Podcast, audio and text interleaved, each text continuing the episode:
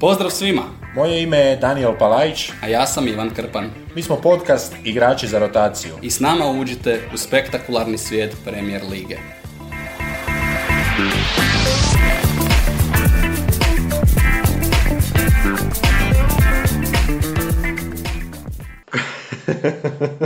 Izvinite, morat ćete uvotaći. Dobrodošli u pregled 10. kola engleskoga premiershipa. Unatoč ovako jednom oblačnom početku tjedna, ajmo tako metaforički otvoriti. Sami osvrt na kolo će biti zapravo jako sunčan, pa čak i imam tako jednu tematiku pravoga festivala nogometa. Dobili smo 3 momčadi koje su pokazale da u dosta ovako povoljnim i slobodnim uvjetima, bez zamjerke Liverpoolu, ali on je to na kraju omogućio, ipak mogu igrati jedan predivan nogomet, jedan possession game sa posjedom, donositi loptu naprijed sa ljudima, nositi zapravo posjed, što mislim po time kada 5-6 ljudi trči u istom ritmu, u istom tempu prema naprijed, Arsenal, City, Chelsea, rekao bih u ovome kolu, briljirali svi troje. Newcastle. Pa ne bih rekao da je Newcastle tako briljirao, iz prve ruke sam imao priliku vidjeti, ali doći ćemo i do njihove utakmice. Evo neki tvoj dojam kola. Subota, možda malo manje vatrometa nego što sam očekivao ili što smo očekivali definitivno, ali onda nedjelja.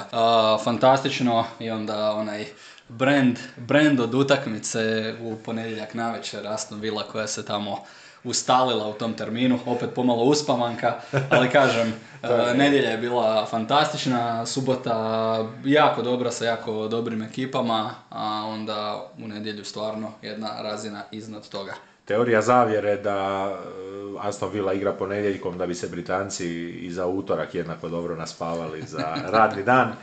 Opet se nastavlja.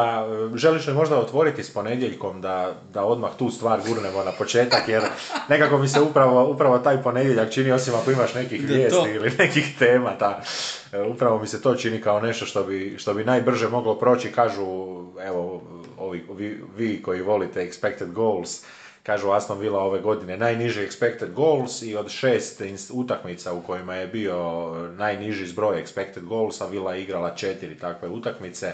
Kod njih, dakle, ako oni ozbiljno igraju, niti oni, niti drugi nemaju neke šanse. Pa možemo krenuti onda s tom utakmicom u ponedjeljak, 1-1 Nottingham Forest Aston Villa. U tom susretu, ako se ne varam, expected goals zajednički bio ispod 1.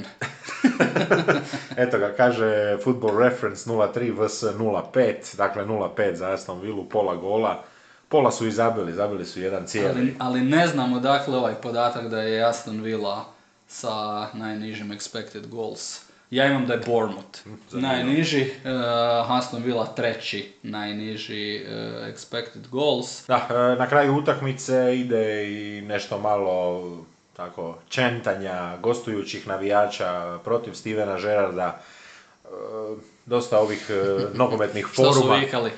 We want Gerrard out. We want Gerrard out. Tako, možda se odvojio jedan dio, dovoljno ti je 20-30 ljudi da se to čuje. Pa onda još osim toga nekako, gledajući sve te forume, objave, evo jedna pohvala zapravo za Twitter koji je onako sada ispada među korektnim mrežama, odnosno među društvenim mrežama koje zapravo forsiraju neki sadržaj. Forumi u tome zrakopraznom prostoru ne forsiraju sadržaj, nego jednostavno ljudi dolaze, daju mišljenja i mišljenja su većinom ta Gerrard out, evo oprosti ako je to možda kriva tema ove utakmice, ali jednostavno to je najbolja tema ove utakmice. Što drugo od njih? A s druge strane, Gerrard se ne može nadati sada da bi se eventualno uguzio Nottingham Forest u nekakvoj rotaciji, jer je Steve Cooper prije 4 dana šokantno produžio ugovor do 2025. Dakle, oni su barem na neko vrijeme riješili to pitanje trenera, vjeruju Cooperu, idu dalje s Cooperom, ali Gerrardu posao, rekli smo u najavi kola da bi se ti odsi za smjene trenera mogli vrlo brzo opet promijeniti i točno kako sam, čini mi se, ja prognozirao, Rodgers i Gerrard su izbili tu iza Ralfa Hasenhüttla. opet dosadna puževa Aston Villa koja se u susret vraća nevjerojatnim trenutkom svevremenskog Ashley Younga. Emmanuel Dennis u čini mi se prvom startu za Nottingham Forest je zabio za 1-0 na asistenciju Gibbsa Whitea. Da, osim toga eto i rezultata. Pozitivno za ovo kolo je bilo da kod Aston Ville i Nottingham Foresta nije bilo previše VAR provjera, nije bilo previše sudačkih dilema u usporedbi s ostatkom kola. A trebalo ih je biti. Da, eto, lako moguće, pa eto, ovako da te pitam, ono toga dojma zapravo VAR-a kroz ovo kolo. Evo, nadam se da se ne ljuti što ćemo prvu utakmicu iskoristiti da malo tako svaštarimo, jer zbilja nisam, gledao sam utakmicu navečer, premotavao više nego tako i negdje već tamo u premotavanju, u 70. minuti bio spreman za ići u krevet. Pa možda dobar način da se krene u priču o VAR-u, jer je bila jedna, ili o ne VAR-u, s obzirom da Anthony Taylor nije pozvan da istraži tu situaciju. Nakon starta Ryana Yatesa u kaznenom prostoru Ezri Konza je pao. Još jedna od dosta bizarnih odluka. Ako je tvoje pitanje bilo kako je bilo suđenje, kako je bilo VAR kolo, a bilo je tako da bismo trebali napraviti epizodu Gospodo suci 2. Malo možda manja buka, jer se nekako čini da su na kraju oni koji su bili bolji ipak uspijevali pobjeđivati, uspijevali uzimati pa i po 3 boda. Ali Liverpool je bio jedna od žrtava, tako da buka nikako ne može biti slabija. Ništa nisu naučili iz prethodnih situacija, dodaju gas, idu dalje i ništa se neće opet promijeniti ako je nakon nekoliko samo kola, kalendarski možda ne, prošlo je neko vrijeme pa su valjda ljudi. Valjda je pamćenje tako kratko pa ljudi vrlo brzo zaborave koje se sve sramote događaju. Mi smo u 10. kolu i dojam je da je suđenje gore nego ikada. Da, ovo kolo su ipak obilježile ruke, ruku nije bilo u Nottingham Forestu i Villi. Tih 1-1, volim ja tako reći nekad na kraju prijenosa, bodovi koji nikom ne pomažu, nikome ne odmažu, nastavlja se ta agonija i jednih i drugih. Na nesreću navijača Ville ne odmažu, izgleda ni Stevenu Gerrardu. Da, ne bi se možda čudili da mu spakuju jednoga igrači, pa da možda puste. Evo već sljedeće kolo, pogotovo kada smo vidjeli Chelsea protiv Wolverhamptona, sljedeće kolo Aston Villa doma protiv Chelsea-a. Ako traže priliku zapustiti negdje, rekli smo, ono, treba nam 9, ne možemo, sad više ni 7-0, sad više nije nekakav dramatičan poraz, pa možda spakuju tako. Ali da to opet ne bude toliko očigledno, jer ipak dolazi Chelsea, svima je jasno da je Chelsea favoriti bolji i ako vas ovakav Chelsea i pregazi, nitko neće posumnjati da ste, što se voli reći, izbušili trenera. Ali vrijeme je da igrači to preuzmu u svoje ruke. Stevena Gerrarda navijači ne žele, pitanje je žele li ga igrači, uprava kluba ga očigledno i dalje želi. Koga ima Forest? Kakva utakmica, još jedan derbi začelja. Ali nije ponedjeljak, kako se ne varam. Nije, nažalost, ponedjeljak. Tko nam je, imamo li nekoga? Nemamo, sljedeće kolo otvaramo u petak. Možda bude neka promjena rasporeda pa da ovu Wolverhampton, Nottingham Forest vidimo u ponedjeljak. Bilo bi savršeno da se to zatvori. Falit će mi jedan derbi začelja ponedjeljkom. Da, jedan derbi gdje zapravo otkaz može stići. Možemo evo i polako zatvoriti ovu utakmicu, ja bi je zatvorio tako temom gdje ispada da je zapravo otkaz Scottu Parkeru bio pogođen savršeno u trenutku. Pravovremenost je bila dobra, možda ima nekih drugih, mislim sigurno ima nekih drugih elemenata koji nisu tako bili savršeno posloženi, pa onda Bruno Lage, još malo čekamo taj efekt, pakleno teško i za njih, evo zapravo protiv Nottingham Foresta ta prilika da pokažu jesu li živnuli i može li sa povratkom i Neveša se nešto pokazati, ali ako idu svim tim nekim logikama vlasnici Aston Villa ili oni koji su stakeholderi, oni koji donose odluke, mislim da je sada nekako taj trenutak sada stiže. Ali opet pustiti da Gerrard bude samljeven od Chelsea i onda mijenjati. Ne prije Chelsea, ne dovoditi novog trenera kako biste mu odmah priuštili to jedno vatreno krštenje, nego neka odradi. A super, ako je uzme koji bod, još bolje. Najbolji zapravo scenarij da uzmu koji bod i onda doviđenje. Kažu zlobnici zapravo da svi navijaju da Gerrard čim dulje ostane, ali oni zlobnici koji su generalno kontra Liverpoola, pa onda naravno i kontra njihovog kapetana, sve nekako u tu svrhu da se možda zatvori i konačno ta prilika da on dobija priliku na... U Liverpoolu. U Liverpoolu definitivno, a rekao bih 20 klubova najvišega razreda da je to.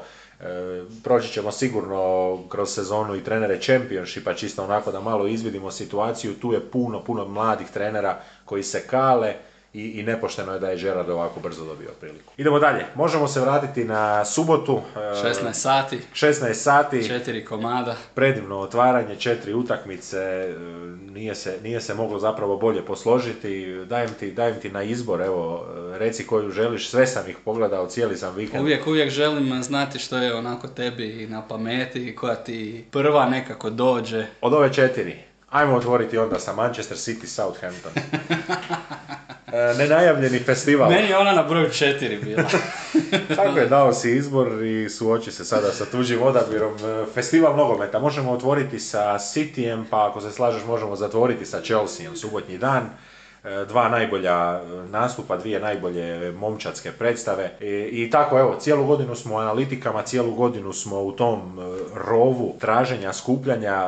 Za naše slušatelje, eto, nije uvijek taj rov, jer ga mi tako biramo. Ja se volim nekada i okladiti, pa onda volim zapravo iscrpiti sve te neke opcije i onda ih uživo tim testom, očnim testom dovesti u stvarnost, pa onda i odigrati neki listić. Nije nekakva tu velika lova u igri, ali odigrati taj listić da vidim jesu li zbilja neka naša razmišljanja točna. Za ovo kolo zapravo ziceri su bili ziceri, a ovo što nitko nije znao, nisam znao ni ja, no City je pokazao moć. Jest protiv Southamptona i pogotovo protiv Southamptona kad se vidio i prvi sastav i te 4 izmjene koje je Hasenhüttl napravio. I zapravo taj cijeli njegov postav, mislim s 4 da je kretao u zadnjoj liniji, mislim da je i sam znao da kuca taj sat i da ništa od toga gostovanja. Iznenadio si me sa količinom rečenica o City u ovom nastupu. Pa, nisam ih doživio, ja City nisam doživio na ovoj utakmici, jednostavno to je bilo neizbježno što će se dogoditi. S druge strane, bio sam čak na rubu da ostavim ovu čitavu utakmicu rubriku onako na tvoj način praznom. Jednostavno ne pričam o ovoj utakmici jer su igrali City i Southampton koji jedva da je bio na utakmici. Ne znam zašto, padaju mi samo nekakve metafore o erektilnoj disfunkciji kada razmišljam o ovom nastupu Southamptona. Impotentni, a ovaj Ralf nema ni Viagru kao rješenje. Ono kad se tvoji vlastiti navijači toliko zajebavaju, u očaju i čentaju "We have the ball" svaki puta kada uzmete, valjda svaki 15-20 minuta ju taknete, ne znam jesu onda nakon toga je li pratilo ono "We lost the ball", ali sve je jasno. Da, "We lost the ball", ako je lopta u veznom redu se pjeva dok se lopta opet ne osvoji, ali navijači Southamptona su samo u jednom trenutku stali. Doći ćemo kasnije, vjerujem da imaš spremne izjave Ralfa Hasenhüttla. Ako nemaš, imam Nemam, nisam ovaj... Imam ja par quoteca, iznenadit ćete, ali evo kažem sami susret, gledajući zapravo cijelo kolo u cijelosti Premier lige. Evo recimo moja je sreća da sam imao utakmicu Newcastle pa sam vidio kako djeluje jedna kreativnost, jedna kvaliteta, jedan entuzijazam odlaska prema naprijed, ali isti taj Southampton smo gledali i utakmicama gdje ne uspijevaju probiti protivnika, gdje on nađe način ili protivnika koji jednostavno neće igrati s njima i zato sam zapravo i otvorio s time City, Chelsea, Arsenal, 3 momčadi koje se definitivno ističu iznad svih jer uspijevaju igrati tim svojim stilom, ono kaže hajdučki i kad gube i kad tuku, ali uspijevaju igrati svim tim svojim stilom i zapravo nameću ga. I za Arsenalov stil mislim da nemamo što prigovoriti ove godine, fantazija, momčad broj 1 u ligi, ali momčad broj 2 isto tako nevjerojatnih automatizama, a i kako da ne otvorimo s ovom utakmicom nakon gola Joao Cancela za otvaranje utakmice gdje on loptu dobija u nekakav prostor, ali na 50 metara od gola cijelu lijevu bočnu stranu presprintava, prolazi kraj branića, tuče, pogađa. I onda samo kreće taj show, kreće taj cirkus. Pa kad City igra protiv Southamptona, meni ništa nije bilo iznenađenje što je priredio Guardiola, ni Akanji na desnom beku da je igrao tu Ederson, ne bih se šokirao. Rekao si Ralf ove 4 zamjene, ali si dobro rekao u najavi utakmice da se njega pita otprilike kao nas što će se događati protiv Citya. On u tim trenucima je u funkciji trenera, kada bira tu momčad, on se nešto inati, u prošloj utakmici 6 zamjena, pa sada 4, pa starteri koji su igrali u prošlom kolu, neki od njih nisu dobili ni minute, Čaleta Car i Maitland Niles. Opći dojam, kada jedan protivnik koristi tebe da bi podigao jednog igrača, da bi podigao nečiju formu, što je City napravio za Mareza, da bi Haaland zabio gol. Jasno je koliko je kompetitivno bilo, svaka čast City, osim Cityjeve kvalitete i stanje kod ovih je veliki faktor ovako lagane utakmice. 0,1 expected goals. Baš ništa. Niti jedan udarac u okvir gola. Da, kao da je njima neko dao onaj matchday program igračima Southamptona i rekao ovo će se danas događati, pročitajte što kažu igrači Cityja. Pročitajte što je kapetan najavio, jer kapetan mora za svaki match day napisati najavu za navijače. Evo, da napravimo jedan kompletni preokret, ajmo biti malo zlobni.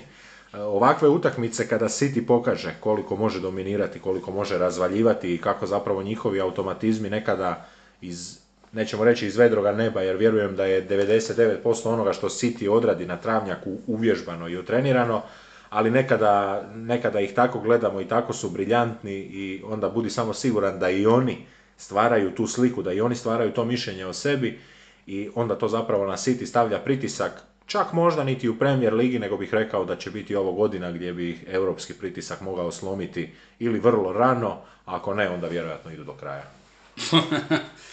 Ne znam, vidjet ćemo, od igrača kod Cityja sam izdvojio dvojicu. Joao Cancelo, već smo rekli, on je prvi među jednakima, je li on prvi ne bek među bekovima ili prvi bek među veznjacima? Pa pazi, kad te trener izvlači da dobiješ pljesak u 69. onda znaš koji su ti zastave. Vjerojatno igrač utakmice pokraj svih ovih drugih asistencija i gol. Foden izgleda strašno, njegov balans loptom je nevjerojatan, imaš situaciju, mislim gdje ga Salisu pritišće kod out linije, obično gura ga praktično u out, tu su one, najčešće su tu situacije kada ti lopta i sama lopta ti pobjegne u out, još jedan igrač dolazi pomoći, a on uspijeva pokraj te dvojice tako van balansa vratiti jednu strašnu loptu, točnu po podu De Bruyne, pa onda ono dodavanje kada Haaland pogađa vratnicu desnom nogom iz prve. Ne uzbuđujemo se više uopće jer taj čovjek očito može što god hoće. Dominantan City, evo kod Southamptona, toliko je to bilo, kao što sam rekao, impotentno da nisam zapisao nikoga, očigledno da nije stvar pojedinaca, da je stvar jedne loše situacije u čitavoj ekipi. Da, od pojedinaca kod Southamptona, tako ja uvijek imam ovih svojih par koje hejtam, ulazi Norvežanin traljavo kao i uvijek, bez nekakve volje. Ali on i je takav igrač, zapravo on i kada starta nema nekakvu pretjeranu volju. Ove njihove kombinacije s Armstrongzima, trebalo bi mu još 2-3 Armstronga da možda nekoga tu uspije izvući i istaknuti Ralf Hasenhüttl, a evo kad si spomenuo Cancela... 3-4 Armstronga možda bi jedan ispao. Da, a kad si spomenuo Cancela, ovako gledam sad prvi puta ove statistike, vođenja lopte, iznošenja lopte, Rodri 69 lopti iznio, odnosno 69 puta vodio loptu, a Joao Cancelo 72 puta vodio loptu, s time da je 15 puta napravio plus od 10 metara. Mislim, brojke su ludnica, tako kada se ulazi u te statistike i kako je zapravo bilo i u najavi, tako se sve odvilo, premda možda malo čak i lakše no što smo očekivali za Manchester City. Od statistika expected goal Southamptona rekao sam 0,10, najniži od sezone 14-15 kada je prvi puta primijenjena ova metrika, nisu zabilježili udarac u okvir gola. William Hill je nudio 2:9 da će Haaland zabiti, najniži koeficijent, to je ekvivalent decimalnog koeficijenta od 1,22, najniži u povijesti da će neki igrač zabiti gol.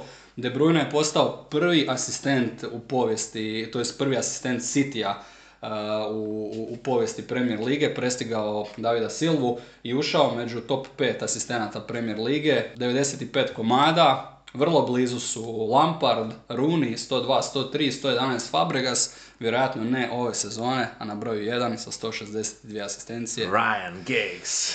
To će već biti, ne znam kakav bi bio koeficijent za to, ali to već nije sasvim sigurna oklada, znači De Bruyne bi trebao dobrih 4-5 sezona na ovoj razini. Ako ništa dohvati i dugovječnost Velšana, samo da ne dohvati neke njegove navike. Kažu Haaland past his prime, da je ono najbolje od njega prošlo. A zašto? Zato što je kroz tjedan zabio 2 gola u Ligi prvaka, 1 gol samo u prvenstvu, 15 golova u ovom trenutku u prvenstvu. Dobra tranzicija na intervjue poslije utakmice, jer Guardiola neće imati karijeru u stand-upu, prije svega ne zbog deliverija, nego zbog materijala, jer je pokušao nasmijati mnoštvo izjavom da treba biti pokrenuta peticija da se Haalanda otpusti iz Premier lige zbog toga što je zabio samo 1 pogodak.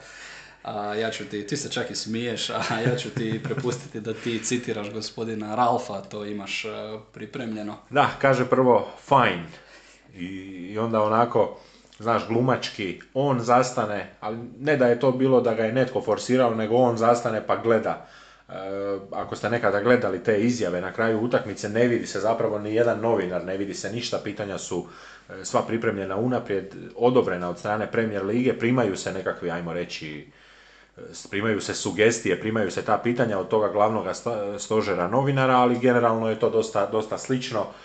Ako se ne varam, gledali smo prošle godine i pretprošle Cvijanovića koji je za Sport klub uzimao izjave isto iz Engleske direktno. Tada se vidi ovaj službeni dio, kada je odmah izjava, poslije se ne vidi. Znači koga sada točno gleda? Hasan Hüttl gleda kameru, kaže fajn, pa malo šuti i sada novinar nekako želi dati ono pod pitanje, očekujući da će možda morati izvlačiti iz Ralfa odgovor, ali čim je on krenuo u pod pitanje, Ralf radi nekakvu grimasu, novinar staje i Ralf kaže result was absolutely okay. Eto, to je najbolja slika stanja Southamptona koji u toj svojoj svjesnosti zapravo težine situacije grca i ne može se izvući, ali onda na kraju toga intervjua ide zapravo opet novinarska sugestija gdje kažu Ralfu, ali vi uvijek vaše momčadi dignete, vi se zapravo najbolje izvlačite iz ovakvih teških situacija, gdje on kaže da, mi smo ti borci, mi smo taj čekić koji razbija. Dakle, tako jedna iluzija u cijelom tom intervjuu. Evo, reci mi s kime igra Southampton. Možda je podsvjesno na utakmicu došao u kombinaciju koju je došao, jer je znao da se jednostavno bliži kraj, ono kada se oprostite od života, kada se više ne brijete, ne češljate se, ne birate pomno tu kombinaciju. Dosta su se zacrnili treneri u ovom kolu, ili Duksa ili na ziper, ali Džir, ono, kavana nedjelja, listić piva, ono što obučeš ujutro, u nedjelju odradiš tržnicu, kauflandaru, obiteljski ručak, dalje nastaviš sa prijateljima, takav je bio Hasan Hüttl. Guardiola isto u crnom, ali oštar kontrast u odnosu na Ralfa, opušteni, šik, nonšalantno, čak i kada nisam oduševljen sa Pepovom garniturom, zastanem, promislim, prije eventualne kritike. Rekao si gdje idemo u sljedećem kolu, ali prije toga možda nekakva ocjena kako to sada utječe ova utakmica za City. Ja bih rekao jedna od onih rijetkih u kalendaru koje su odradili i to prije svjetskog prvenstva, neće biti njima generalno ovako lagano. Bez obzira i na one utakmice koje su imali protiv ovih iz Championshipa, to je do jučer iz Championshipa, neće u pravilu biti ovako lagano, možda kad je Manchester United, a u Southamptonu, što reći, samo se čeka taj trenutak. Neće što opet učiniti pred City, ali doće vrlo brzo. U sljedećem kolu City ide tamo gdje je znalo biti, kao u rovu na prvoj crti, na Anfield, a Southampton nakon 4 uzastopna poraza dočekuje West Ham United. Ogromne šanse po meni da je to zadnja Ralfova utakmica. Da, ili prva Ralfova utakmica, nove Ralfove. Ralfova renesansa. Nije nemoguće, rekao bih, obje opcije uključene. A više ćemo naravno u najavi kola pričati o susretu Liverpoola i Citya gdje, pa sudeći ovako po trenutnim stanjima i onome svemu što svi pričaju, tu je City favorit, ali onda dolazimo do toga da se treba mentalno na to adaptirati, jer momčad Liverpoola zapravo niti u ovome kolu nije igrala loše, nije igrala, većinu momčadi ove lige bi pobjedila sa takvom igrom protiv Arsenala, no eto, što je tu je, doći ćemo dalje. Idemo na drugu utakmicu subotnjega dana, tražim Newcastle Brentford. Susret između Newcastle Brentforda na St. James Parku koji je bio pa već jedno pola sata prije utakmice pun krcat, ali oni imaju jednu malo drugačiju vibru, kod njih nema one gromoglasne pjesme tih pola sata zagrijavanja, nego oni onako čilaju, kuliraju, vrijeme uvijek oblačno, kišica neka se nazire, pivo i kobase. Ali radi se o jednom živahnom, glasnom, vibrantnom gradu, gradu poznatom po noćnom životu, omiljenom među studentima i kada tu dodaš ovako zabavnu momčad, zabavljači dva, jer su originalni entertainersi bili Shearerovi drugovi, sve mora izgorjeti, taj St. James Park, kažu jedan od najboljih stadiona možda u državi, u centru grada, javni prijevoz perfektan do stadiona, više masivan nego modernistički lijep, što nije čudno jer je prva inačica otvorena 1892. godine, a možemo nastaviti i dalje s navijačima, ali ovaj puta navijačima Brentforda, oni su prošli nevjerojatnu kalvariju da bi se uopće pojavili u Newcastle, 90 milja prošli tjedan do Bournemoutha, 250 milja do Newcastle, sjever Engleske, a štrajk željezničara i dalje traje, vlakovi su rijetki i odlazni i povratni, karte rapidno rastu u cijeni, trebalo se biti kreativno kako doći na utakmicu, čitao sam komentare, iskustva. Brentford ovaj puta osigurao 3 autobusa, inače daje 2, a ostali su se snalazili. Dobar dio zaključio da je čak presjedanje u Dublinu avionom, dakle najbolja opcija, drugi čak razmišljali o presjedanjima u Malagi i u Amsterdamu. S obzirom na cijenu autobusa, na dužinu vožnje autobusom, kao s vlakovima, učestala opcija bilo spavanje na nedjelju i onda povratak u London, gdje već.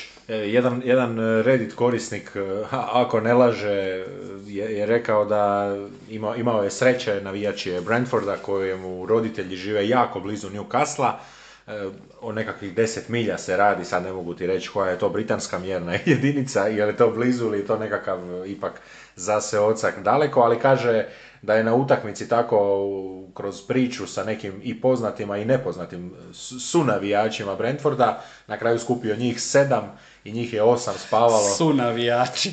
I njih je 8, dakle, na kraju spavalo kod njegovih roditelja i onda su se drugi dan njih 8 sa 2 automobila vraćali i kaže da su zapravo od toga napravili jednu veliku feštu jer na samu utakmici se nisu imali čemu puno radovati, ali evo možemo krenuti s utakmicom. Od iznenađujućih detalja svakako start za Ethana Pinoka, na 3 u zadnjoj liniji prebacio Thomas Frank. Uvijek je to upitno kada čovjek ne igra, kada nema taj match fitness, to je meni uvijek škakljivo. Koliko god vi bili dobri na treningu zadnjih tjedana, nije čovjek sigurno startao tu utakmicu bez da je odradio nekoliko tjedana jakog treninga, ali nemaš onaj match fitness i startaš na St. James Parku protiv ovako raspoloženog Newcastle-a. Zbog vjerojatno njegove inače brzine, ali ne možete biti tako brzi odmah i tako brzo reagirati ako ste propustili i predsezonu i sve ove utakmice do sada. Vrlo klimavo i na mentalnom planu, a nekako se i taj mentalni plan odmah pokazao kod Brentforda jer im je poništen gol u, ako se ne varam, 11. minuti, poprilično rano u utakmici. Gol, evo, za kojega se ni ja nisam u prijenosu išao odmah veseliti jer je sve to tako nekako izgledalo neobično, ali bilo je čisto zaleđe jer je Tony zapravo bio taj čovjek kojemu je išao lopta, Mbuemo je zabio na kraju gol iza njega. Trajalo je to nekih 2 minute provjera. Zanimljivo, kod Newcastle starta Dan Burn, zadnja 2 kola, praktično u toj liniji četvorice oni imaju jednoga beka, 3 stopera. Jacob Murphy opet u prvih 11, kažu navijači. Murphy, Willock i Burn na istoj strani. Da, kažu navijači, to je taj hub efekt. S druge strane, moram reći, ovaj puta i po izboru sastava što se onda vidjelo u utakmici, rekao bih da je dosta lutao Thomas Frank. Janelt je ostao van sastava, da Silva počeo u vezi od 3, prešao na tu igru sa 3 stopera, želio dobiti nekakav pritisak, ali kada je Newcastle počeo neumoljivo pritiskati Čao Bao, jer Brentford nije mogao 2 sekunde stati na loptu, tu je falio Janelt, s obzirom da nema i dalje Norgarda, na poluvremenu je već vadio da Silva da bi dobio malo više kontrole. Tamo su Britanci rekli injury scare ili tako nešto, ali apsolutno ne vjerujem u to i kod Da Silve, ali kod Pinoka najviše se vidjelo da nisu u brzini utakmice, nisu u brzini niti svoje momčadi. Off the pace. Da, a o protivniku se nije zapravo imalo što niti pričati, tu su bili na meti najviše, ali evo spomenuo si ovo sjajno, Dan Burn, ako se ne varam, 1,98 m, znači u kopačkama najmanje 2 metra, nema kopački s čepovima ispod 2 cm debljine, korišten onako I to je nogometna draž, da je Newcastle kao momčad tako dobro igrao, da su Burna konstantno uspjevali stavljati u situacije gdje ga oni žele. Dakle, on nije bio izložen, on kada je bio izložen to je bilo ili 40 metara od gola ili jako široko blizu out linije i zapravo se Burn tu u nekim čak i 1-na-1 situacijama jako dobro snalazio. I ono što sam ja primijetio, da on nije bio toliko dobar niti u skoku, on je jedno 3-4 puta skakao više da zasmeta nego da dođe do same lopte, što se onda na kraju počelo pokazivati kao ta fizikalnost koju je Newcastle bacio van. Najavili smo trku, agresiju, ludi pritisak, dobili smo sve to. Kada je počelo ulaziti Newcastle u zadnja dva kola, mislim da nije nekakva kontroverzna izjava reći da izgledaju kao jedna od najboljih momčadi lige. A Brentford je doživio jedan od najvećih padova forme. Meni se čini direktno se poklopilo s ozljedom Norgarda. Ali i sa susretima s tim ekipama koji igraju tu visoko oktansku igru, ako hoćeš. Arsenal, Newcastle. Ako je Newcastle S3, onda je Brentford A3, na kojeg si stavio rešetku od S3, naljepnicu od S3, mapirao si motor, gradio dodatne auspuhe, uložio 1.000 eura, ali dalje je to turbo benzinac. Spustio. Turbo dizel, spustio. Da, i dalje je to, može biti turbo benzinac. Nije turbo, nije turbo. 140 konja, može on voziti na visokim okretajima, startan je, leti, ali ne leti kao S3. Da, ovo je inače priča vezana uz jednog krpanovoga susjeda koji je odradio sličnu konverziju i Audi A3 dizela sedana još ispustio za sportski stans. To ćete više moći naravno čuti u našoj epizodi o automobilima kada na nju dođe red. Da, točno i pogođeno i ono što je najgore što ima momčadi u Premier ligi koje gube, koje su, ajmo reći, drlog lige, katastrofa lige, ali svejedno onako te iz kola u kolo, te nečime te privuku, nešto ti daju. Tako evo recimo, ja ću uzeti jedan Leeds koji je zbilja gore dolje, ali kad je gore onda je bombardiranje, onda je juriš, onda je letnjava. Kod Brentforda je nekako sve tiše i tiše i tiše. Protiv ovakvih jebenih frajera kao što je Bruno Guimaraes, ta veza ne može izdržati pod pritiskom ni nekoliko sekundi, onda je samo pitanje vremena kad će vas ovakva gnjavatorska ekipa uzeti u stisak. Najviše oduzetih lopti visoko na igralištu, dakle praktično pred vašim golom ili na vaših 30 metara Newcastle i najviše udaraca kreiranih iz tih ukradenih lopti. Rade zapravo ono što je Liverpool recimo radio godinama, što City uvijek radi, ali eto tu je sada i taj jedan Newcastle. Ajmo se sada vratiti na onaj poništeni pogodak na rezultatu 0-0. VAR je odlučio da se tu radilo o zaleđu. Thomas Frank je rekao ovako: ja sam veliki vjernik u to, ako izgubite 5-1, da nikada ne plačete o poništenom pogodku. Mislim da je to patetično, bilo da ste trener ili igrač. To je jedna stvar, a druga stvar, reci ti je li to zaleđe ili ne zaleđe. Da, je, apsolutno. Ne, pod pitanje. Može. Zašto onda nije zaleđe kada i slobodnog udarca lopta bude nabačena, čovjek stoji u ofsajdu i ne diže se zastavica odmah na prvu kada lopta ide prema čovjeku, prema buketu igrača, mogu i dvojica stajati u zaleđu, nego se čeka do koga će ta lopta doći. Zašto u toj situaciji? Tony, ako mene pitaš, jasno pokazuje namjeru da on ne želi igrati tom loptom. On podiže nogu, on tu loptu pušta. Ta lopta ide njemu, ali ta lopta ide njemu. Nema nikoga, nema, ona ne ide u neki prostor gdje se drugi zatrčavaju, ta lopta ide direktno njemu, on diže glavu i on vidi da je zaleđa. Ali on pušta tu loptu, on pokazuje da ne želi s njome igrati. Da, ali on je taj za kojega je obrana namještala zaleđe i kojega je na kraju vezni red Brentforda pokušao odigrati. Možemo se složiti gledajući snimku, ali kažem ti ovako na utakmici, čim je taj gol pao, nisam vidio neko veliko veselje niti kod Mbuema, jer su svi onako to već gledali. Doći ćemo i kasnije do ovoga drugoga koji je to gledao, pa ćemo opet vjerojatno o svemu tome raspravljati. I jednostavno eto, svirano to zaleđe. Možda nekakav čak i prvi efekt nije bio da je Brentford pao mentalno, više se to nekako počelo pokazivati i prokazivati kako su trebali padati golovi. Hoćemo li navesti gospodu suce na svim utakmicama, to je barem na onima gdje oni dolaze u središte našeg zanimanja? John Brooks je sudac, Paul Tierney je u VAR sobi. Pitanje za tebe, nisam ja sad siguran, je li pozvan John Brooks da to gleda? Da, išao je on gledati, ali nakon što je jedno 2 minute prvo stajao i slušao i onda ide tek ona kasna reakcija. Jer ovo je bilo kolo, u globalu kolo gdje se suce nije zvalo na monitor, gdje su u VAR sobi mučkali, miješali, šejkali, izmišljali pravila. Ako se ne varam, ova se situacija gledala i gledala se ona ruka ili nije ruka od lakta kad je ona lopta preletjela sve. Mislim da su se od svih tih utakmica koje sam gledao, mislim da su to zapravo jedine 2 situacije koje su se tako gledale. To je zapravo vrlo zanimljivo, na način lakrdijski zanimljivo, da se suca zove da gleda situaciju zaleđa. To sam nekada ranije rekao, ili je zaleđe ili nije zaleđe. Nije podložno interpretaciji suca sa terena. Imaš pravila jasne. Dobro, u pravu si, okay. Apsolutno si u pravu, ali imam jedan slučaj kad dođemo do njega, ali pa ćemo ga proći. Ako u čitavom kolu imaš tendenciju da zapravo pravila izmišljaš u hodu, ja ću kroz to gledati, kroz tu prizmu ću gledati i ovu situaciju. Bilo je zaleđe. I nakon toga Brentforda praktično više nije bilo na terenu, otpuhani. Slomio ih je i prvi gol, evo ja ću te kratko provesti, kreće akcija za prvi gol, lopta se odbija u korner, Trippier dolazi do ruba 16-terca, korner s desne strane, dakle on bliži, pa onda onako gleda, ne bi došao da se ponudi za kratku loptu za odigrati i nekako gleda i u sredinu, je sad tko je bio koordinator te akcije ne znam, ali Trippier se vraća natrag iz 16-terca Brentforda, onako gledaju Trippiera na 30-40 metara pa se pitaju krenuti, ići možda preventirati, staviti tamo čovjeka.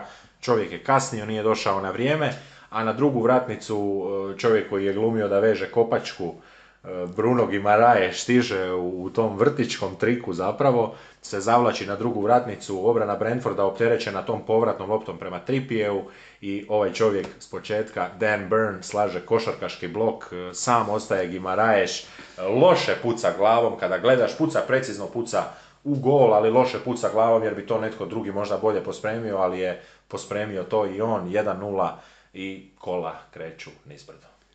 Nakrcali su ih onda do kraja, zaslužili svoju pobjedu, ja sam istaknuo dvojicu igrača, možemo reći sve strijelce utakmice po redu, Guimaraes, Murphy, a Bruno onda još jednom, Almiron i Pinok autogol, Tony je zabio iz 11-terca za 2-1, tračak nade, ali ništa zapravo nije ukazivalo da... Baš ništa. Ništa, apsolutno. Samo gol i to je to, ja sam ovako zapisao dosta više na sreću nego što je sada 11-terac došao iz neke forsirane akcije, bio je dosta loš i Raja. Sad se to nekako veže iza njega već dvije. Loša forma vratara Raje. Od igrača dvojicu sam zapisao, kod obojice wow, Bruno, 7 komada je zabio od svoga dolaska u klub, mislim da je najbolji strijelac od tada. Za mene je igrač kategorije jači kalibar nego što je Newcastle klub.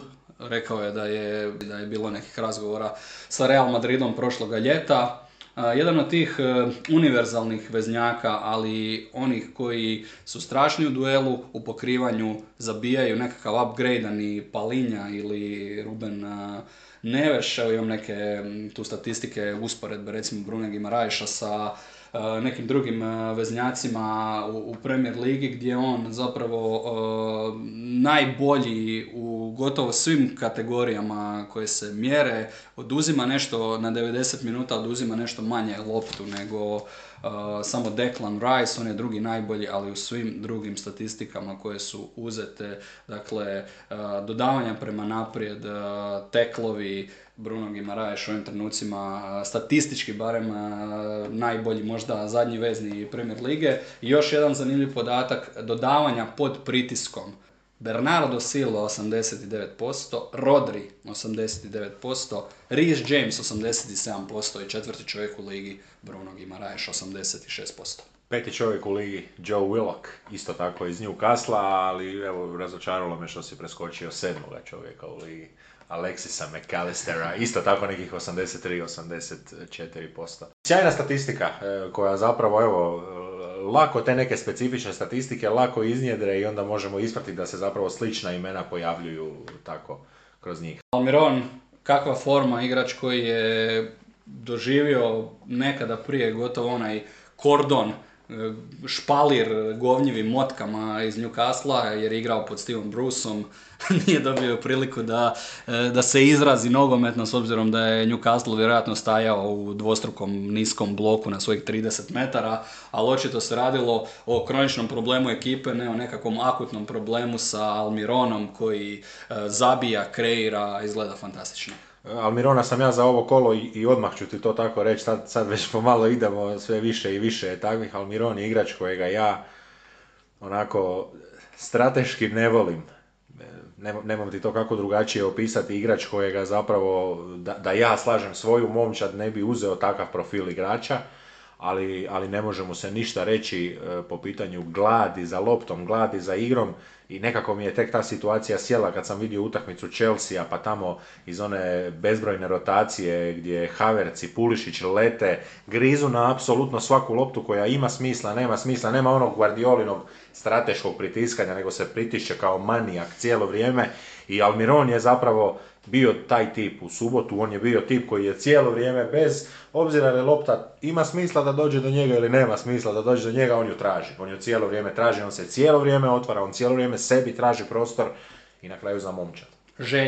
Željni igre, željni rezultata, publika željna pravog Newcastle, sve se spojilo, nebo se spojilo sa zemljom, bilo je fenomenalno na St. James Parku. Najveći poraz Brentforda, ako već možemo skočiti na statistike u Premier Ligi.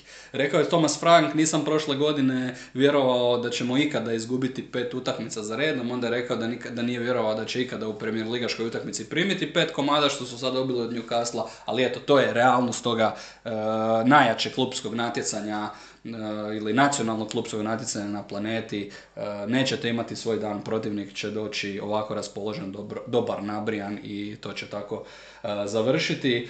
Kaže Thomas Frank u svom intervju nakon utakmice da kuha u sebi od ljutnje kao igrači, ali to je Brentford, oni će tu svoju ljutnju fokusirati na još jači rad. U prijevodu nekakav engleski HG Spot je nazvan, nove kocke RAM memorije su naručene, laptopi rade punom parom u Brentfordu, novi algoritmi se izmišljaju. Pitanje je hoće li reći algoritmi Franku da mora malo smiriti dojam, zbilja je izgledao iznimno iznervirano na toj presici, ali kako kriviti čovjeka. Moj neki zadnji dojam ti je da se Newcastle zapravo ima čemu i radovati, jer su u drugome poluvremenu ušli i Joeliton i San Maximan. Nisu napravili nekakav konkretan efekt, nisu dali nešto konkretno, nema ih na score sheetu, ako je tako za reći, ali su pokazali jedan i drugi apsolutno što još donose, jer možda je Maximan dobio malo nekakvu rolu, onako, ajde, došao si, nemoj, kako bih to, neću reći, nemoj svaštariti, ali kao da mu je rečeno drži se te 2-3 stvari i probaj izdominirati u 2-3 stvari, to je bila ta direktna probojnost po krilu, bez usklađenosti sa sredinom, ali doći će usklađenost. A Joeliton, kao, on je Brazilac, zar ne griješim, da, kao svaki pravi Brazilac ušao onako malo kivan što ulazi tako kasno, pa onda malo nekada i zacarinio loptu, ali morao dati i pokazati što on zapravo može. U ovom zadnjem periodu kada nisu imali neke super važne igrače zbog ozljeda, Isaka, San Maximana, pokazalo se ipak da taj Eddie Howe može pronaći širinu u svojoj momčadi i na neki način ojačati svoj kadar time, barem samo pouzdanjem za nastavak sezone. Biće sada zanimljivo vidjeti tko će dobiti prednost u sljedećim utakmicama, taj Murphy koji igra dobro u zadnje vrijeme ili San Maximan. Očekujemo ipak da će se Francuz vratiti u prvi sastav. Za Newcastle pitanje je li to ta sezona kada se netko recimo iz top 6 oklizne, da ne ulazimo sada već u raspodjelu euro mjesta, ali mislim da je Europa ne objektivni ili najobjektivniji cilj, nego da je to potencijal ove momčadi. Da ispod ulaska u Europu, rekao bih da bi ja osobno i oni da bi bili razočarani, jer ova ekipa to ima. Newcastle je nakon onih, koliko je bilo, 5 utakmica bez pobjede, evo ih već na 6. mjestu. Da, i ti si sada odradio savršenu najavu, s povezom na očima ulaziš u maglu, jer upravo sljedeća utakmica Newcastle je ona koja će im dati još jednu bolju sliku, ali i od Newcastle će zapravo u toj utakmici biti traženo da se prilagodi, da doslovno smisle novi način za pobijediti protivnika, jer vjerujem nekako da sa svojom standardnom igrom će im Erik ten Hag doskočiti, oni naime putuju na Old Trafford u nedjeljnom susretu. Ali idu s mudima i sa samopouzdanjem. Dva puta zabili, dva za redom zabili 4 ili više u dvije utakmice, mislim prvi puta nakon 2001. godine. S druge strane, mislim da bi Brentford lagano mogao biti pod pritiskom, ne toliko jer paničare zbog svojih rezultata, nego zbog idućeg protivnika, znači zbog El Cladionico, El Sport Betico, Brentford protiv Brighton, susret u kojem se cveće neće nositi. Možemo dalje sa subotnjim danom, od subotnjega nogometa. Rekli smo za kraj ostavljamo Chelsea i Wolverhampton, što nam onda ostavlja jedan tako malo slabiji susret po pozicijama na tablici, ali susret koji nam je opet puno toga pokazao i dao jedan preokret, Bournemouth-Leicester. Živahno je bilo u Resortu, Bill Foley predsjednik na tribinama, mislim da sam čuo na tribinama, da sam sa tribina čuo, pošto sam radio tu utakmicu i onu da je Leicester battered everywhere they go. Iznenađenje u prvih 11 bio je Fredericks kod Bournemoutha, jedno od njihovih rijetkih pojačanja ovoga ljeta. On se ozlijedio po dolasku pa se opet ozlijedio, nakon dvije utakmice na igranje uskočio prvi sastav. Kod njega nije vrijedilo ono da hrđa postoji, donio je energiju, Zemura ostao na klupi. U usporedbi s našom najavom kola, a opet taj uporni, otpisani Bournemouth, Leicester, Daniele, nismo iznenađeni. Što su zapravo oni napravili, dobili su Nottingham Forest i što sad? I to je to, tražim ovako sad... po našim prethodnim kolima, tražim onaj trenutak kada smo rekli da Leicester gubi 3 ili 4 utakmice za redom gdje se raspadaju u sred utakmice, pa se opet to ponovilo i to je sada već njihov signature move. Kao iz one Ezopove basne o mravu i cvrčku, iako nisam siguran, opet ona metafora na znaš već šta, mlohavi Leicester, može li taj Leicester u ovoj basni biti cvrčak, ali Bournemouth je vrijedno skupljao energiju, stiskao, ponavljao, dok im se nisu otvorile šanse, a Leicester nakon vodstva opčaran sam sobom, opčaran s time da malo kombiniraju okolo, bez one prave energije, bez istinske želje, determinacije, bez glava zapravo u utakmici da se nakon 1-0 krene još jače. Eto, meni pada na pamet da su bili mlohavi, moram reći, bez krvi, bez urgentnosti. Vodiš na gostovanju, osjetio si vjerojatno da igraš protiv manje kvalitetne skupine igrača, neću reći da je momčad slabija nego Leicesterova. Imao sam jedan rent na kraju od nekakvih 5-10 minuta da mi u prenosu da mi stvarno nije jasno kako se to i dalje događa. Vodiš kod ovog Bournemoutha, bez da si nakon tih 1-0 složio je ti jednu šansu. Kod njih opet zapinje samo na jednom, to je kvaliteta, ali oni svejedno guraju, igraju, vjeruju, znaju da bi moglo proći i točno tako je bilo.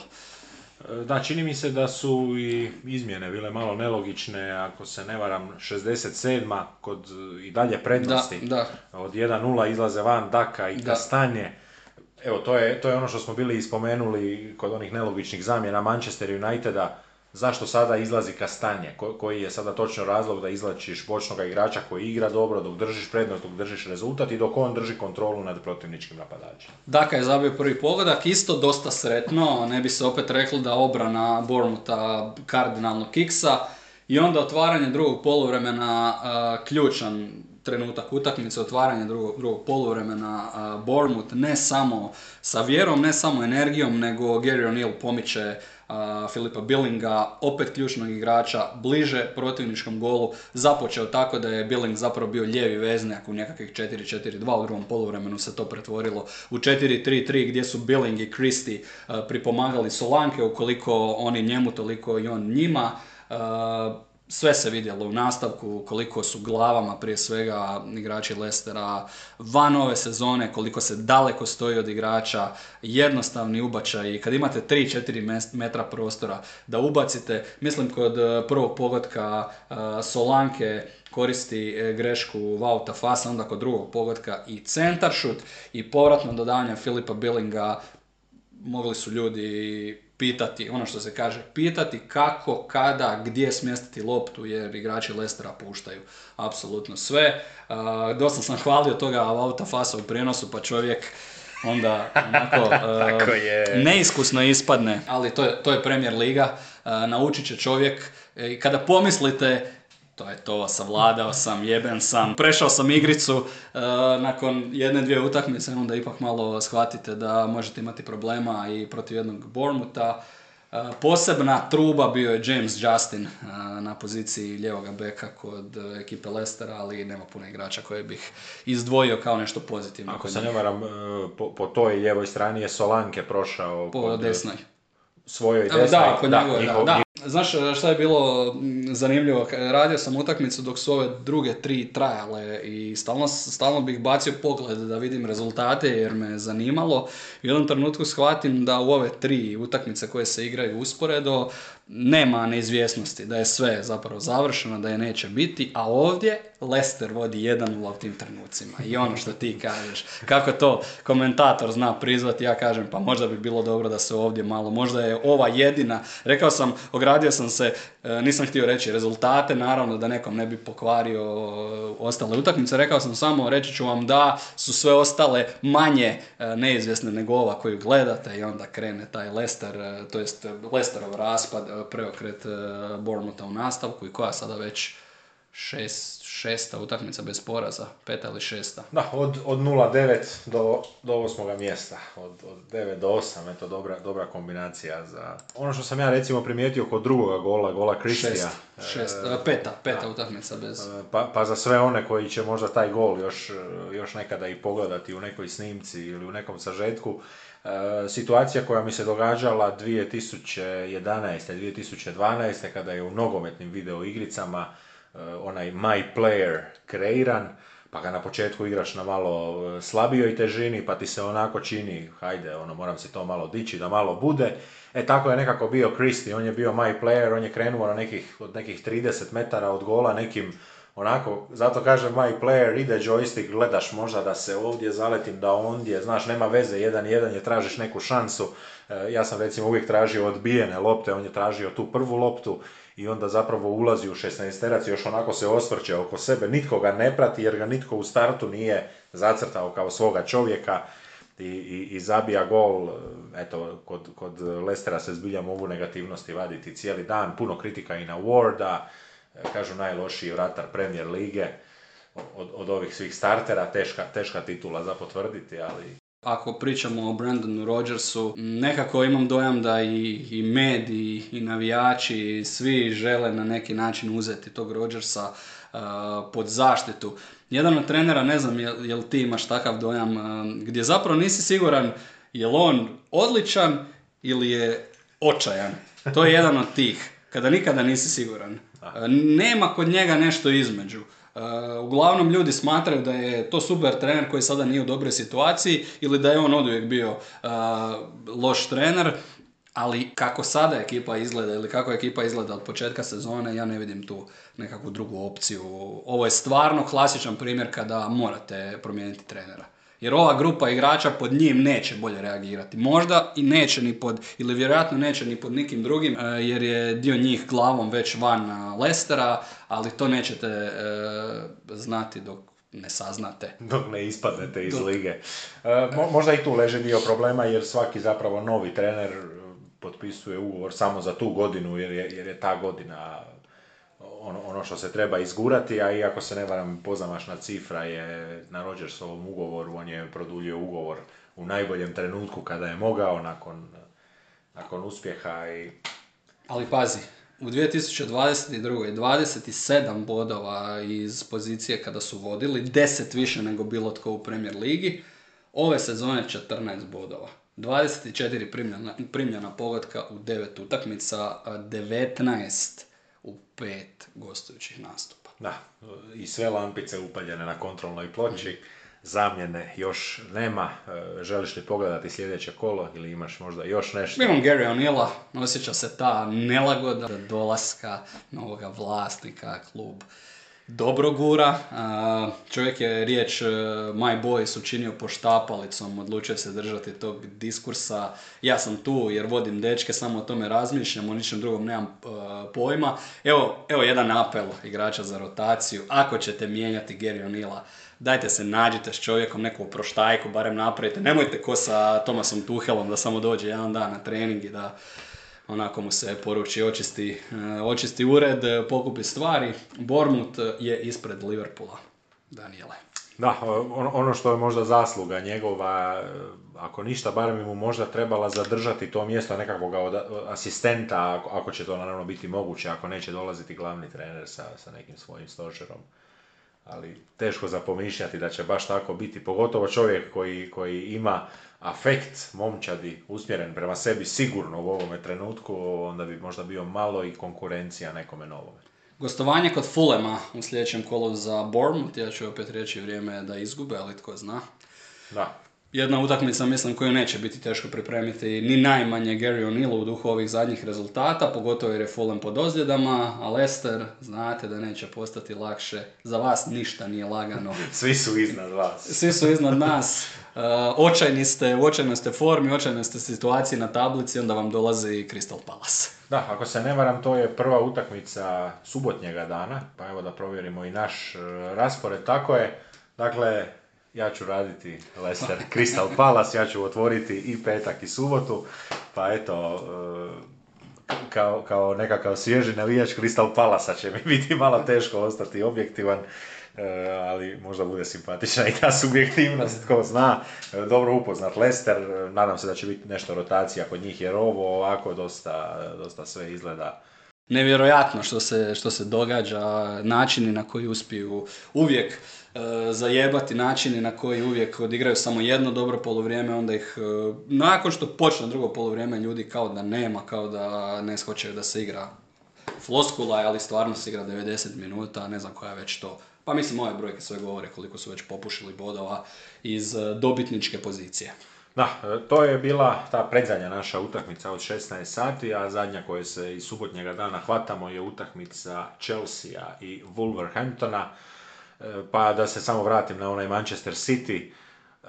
Chelsea, odnosno nečak Harryja Pottera, Graham Potter je očito onako, sad ću ti ja reći, znaš, sjeo je sa svojim asistentima pa su vjerojatno krenuli pričati o svim opcijama, svako je kao ona scena iz Moneyballa. Kada svako daje svoje mišljenje, he's a strong fella, he's a big fella, he's a good fella from a good family, i tako, ovdje sigurno puno stručnije, ali bih rekao onako da su išli kroz papire, gledali, da je Potter na kraju rekao, ljudi, mi imamo 9-10 dobrih ofenzivnih igrača, i to ne dobrih u smislu Brentforda, Bournemoutha, Leicestera, dobrih ofenzivnih igrača, gdje je jedan Pulišić, ajmo reći, odbačen onako iz rotacije na početku sezone i to se sve više i više pokazuje. Potter je opet puno rotirao i otvorio dosta nepredviđeno, ali ja nisam ovakav Chelsea vidio od Chelsea u kojem je Robben igrao. Chelsea koji onako luđački, svi sa nekim pogledom u očima, grize za svaku loptu i vidiš ih da ih ne zanima 1-0, 2-0, 3-0. Ako može biti 10, bit će 10. I u Wolverhamptonu su prevrtali po papirima i shvatili su da imaju momka koji se zove Tote Gomez ili Toti. Drugi stoper ili jedan od dva stopera koji su im preostali, Bolija su pustili ranije u ljetu Nottingham Forest. Nemaju, nakon što se Collins sam izbacio na neko vrijeme, nemaju stopera, tako da je taj mladi Toti startao. Valjda mu je Steve Davis nekada u zajbanci rekao, ako ja postanem trener, ti igraš sigurno. Zašto ne? Zašto ne? Zašto ne? Bio mu je u nekoj trening momčadi i bio mu je dobar. Fleksibilni Potter je mijenjao ponovno, ali znaš kakvi su to potezi? Kada ih mi, obični smrtnici, vidimo, kažemo pa da. Pa to ima smisla, to je stvarno dobro. Tako je recimo Conor Gallagher dobio šansu od prve minute kao desni veznjak, dosta rotacija zbog Lige prvaka, Azpilicueta u prvih 11, odmoreni Sterling i neki drugi, Adama Traore u prvih 11 Wolverhamptona. Znaš kako? Kada me prođe onaj nalet podrugljivosti vezan za bebino ulje, da u Barceloni nisu skleka napravili dok nije došao Traore koji diže teretanu u zrak. Pa se sjetim njegove naglašene natural muskulature, samo Šnicla i Kajgana, ali poslije toga zaključak je uvijek da ne shvaćam ozbiljno timove gdje on starta. Uostalom, ni njima to nije bio nikakav plan da je Adama Traore starter u 10. kolu Premier Lige, ali dovedu čovjeka od 40 milijuna, to je ovaj Gedeš koji je opet bio indisponiran i izašao na poluvremenu. Da, njega nekako sad već pitanje, igrao je sve pozicije naprijed, igrao je dvije pozicije u veznome redu, možda ostaje nekakva pozicija, možda je zavidan... Bek. Ne, srednji vezni, najvažnija pozicija, možda je zavidan Mateušu Nunješu, koji je sada u izostanku Neveša dobio tu priliku da on bude organizator, premda ni od tog nije bilo ništa. Vidjeli smo prije početka utakmice jedan doček, premda to je, pa ajde, za mene možda jedna negativna točka te sada amerikanizacije Chelsea-eve kulture, gdje se Diego Kosti malte ne diže dres na krov Stamford Bridgea u tome njegovom povratu. Ma i to je dobro u odnosu na onu šetalicu Toda Bolija koju su digli u prvom, drugom kolu na početku sezone sa njegovim velikim licem, to je bio cringe. Nije bilo nikakve zamke zapravo za Chelsea u odnosu na našu najavu kola. Chelsea fluidna, napadačka igra, dostojna kvalitete koju imaju, a Boli kao da je slagao raspored. Jer u ovoj situaciji kada imate Ligu prvaka, ako ćete rotirati igrača, super je da to možete napraviti protiv ovakvog Wolverhamptona bez Rubena Neveša, bez trenera. Bez pravoga vođenja, i mislim da se to dosta i osjetilo. Spomenjali smo nešto, stil sa crnim džemperom ili sweaterom je izašao Potter, ali Kragna je bila ta koja je na početku utakmice bila onako vrlo uredna. Točno onako, znaš, kad se za grad spremaš, jel, pa kad Kragnu prebaciš, točno preko klika, ruba, šava, sve se savršeno slaže. Kako je utakmica išla, Kragna sve više i više, jer Vestu vuče dolje, Kragnu vuče gore da zadrži balans kojega je zadržavao u igri, da bi na kraju do izjava došao sa otkopčana dva gumba ispod svetera, pa popravljamo malo prije intervjua, ali Potter očito samouvjeren u selekciju koju je napravio. U super kratkom roku, ono što si ti rekao, pokazao da ekipa ima dubinu, uigrao ili iskopirao nekoliko mehanizama, jedan sitijevski mehanizam gdje se lopta prebacuje sa jedne na drugu stranu, bilo dijagonalom, bilo kratkim dodavanjima, gdje ili back ili wingback u 16-tercu ili oko 16-terca onako u punoj brzini prima loptu. Osim što dobro osjeća da nekim igračima trebaju nove role, nove pozicije, ono što je jako dobro shvatio da igrači trebaju i familijarno sa drugim igračima, ova kombinacija Pulišić-Mount koja je nekada davno prije, ili ne tako davno, ali prije znala biti dobitna za Chelsea, izvadio tog Pulišića iz naftalina, fluidnost u build-upu, ti svileni, elegantni igrači. Dojam je da ovakve utakmice gdje se nećete namjeriti na nešto tvrdo, na nešto preorganizirano, da će se moći dobijati bez možda klasične devetke, iako imaju oni i Obameyanga i ovoga broju što je zabio svoj prvi pogodak za Chelsea. Ušao i zabio, kaže Brođa, engleski komentator, dočekao ga. On je zapravo odradio jedan napadački gol, je li to jedini gol koji nije bio iz neke momčarske kombinacije, dobio je dobru loptu naprijed, izašao sam ispred stopera, vagnuo ga desno i sjajno pogodio. Chelsea poveo pogodkom Havertza, meni se iz prvog i iz drugog gledanja učinilo da je potpuno slučajan lob. Lob glavom. Na drugu. Krumpir kola, moj, nije ju namjeravao tako pogoditi i onda ova dva zaboravljena čovjeka, Pulišić pogotovo, i broja. Lijepi napadi gdje je Chelsea strašno dobro tempirao timing ulazaka i ovih igrača koji su igrali po uzoru na Arsenalove Mount i Pulišić na nekakvim naprednim ili hibridnim osmicama, desetkama.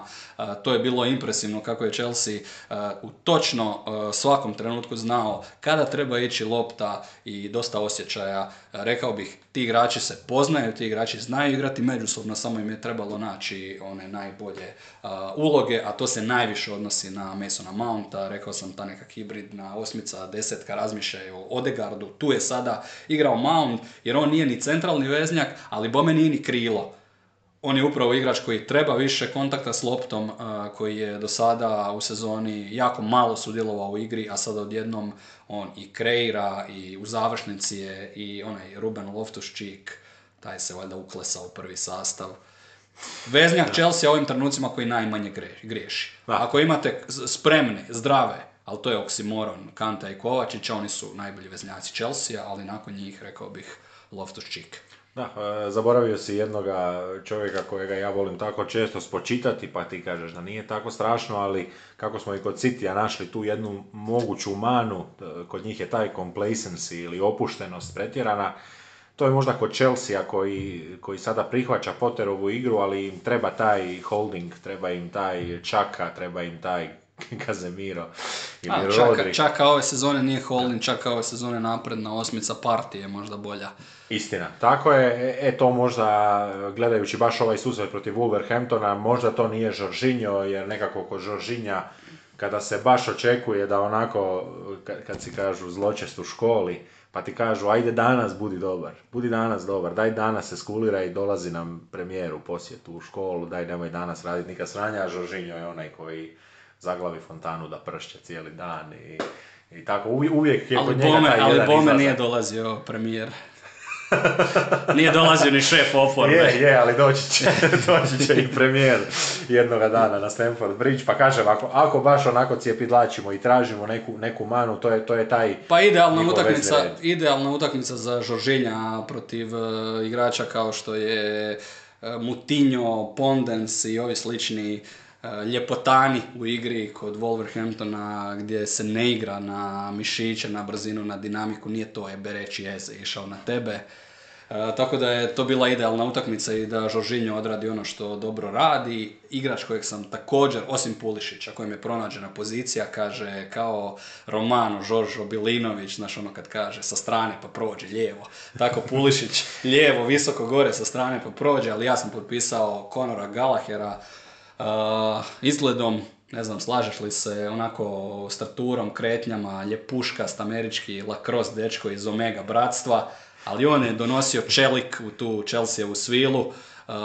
Igrač Chelsea uz Rubena Loftusa-Cheeka koji se vjerojatno najviše ističe fizikalijama, tako da je odradio u tom aspektu jako dobro Gallagher. Da, možda samo malo drugačiji pristup, jer Loftus-Cheek je, neću reći suzdržan, ali kao da on više nekako prijeti kontaktom, dok Gallagher ide direktno u meso.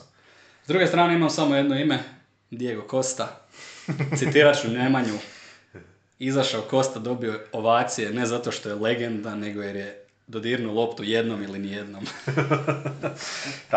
Tako je i ostalo od njega.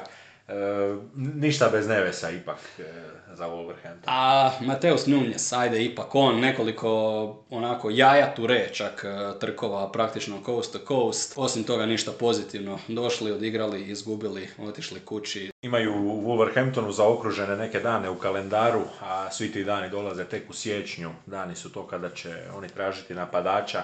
Moguće da će se nekoga i napadača riješiti od ovih koji imaju, obzirom da tim rješenjima ili nisu zadovoljni ili ta rješenja nisu spremna, pa eto, rekao bih, to će biti najuzbudljivije za njih. Wolverhampton zajedno s Leicesterom, onako po mome općem dojmu, prva dva kandidata ipak za ispadnje. Leicester smo već nekako utvrdili, ali Wolverhampton... Neću to potpisati jer čekamo trenera. Ne idu golovi.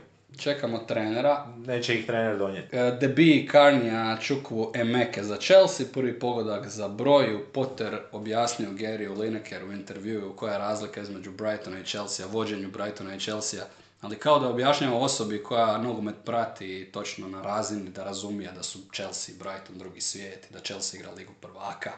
Kaže, ovdje je više medijskih zadaća, igramo utakmice Lige prvaka, to je razlika.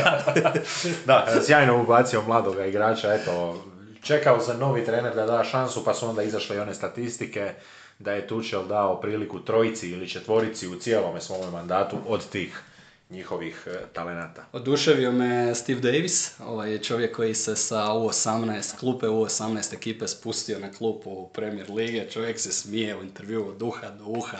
Kaže, surrealan trenutak da sam ja vodio Premier Ligašku utakmicu.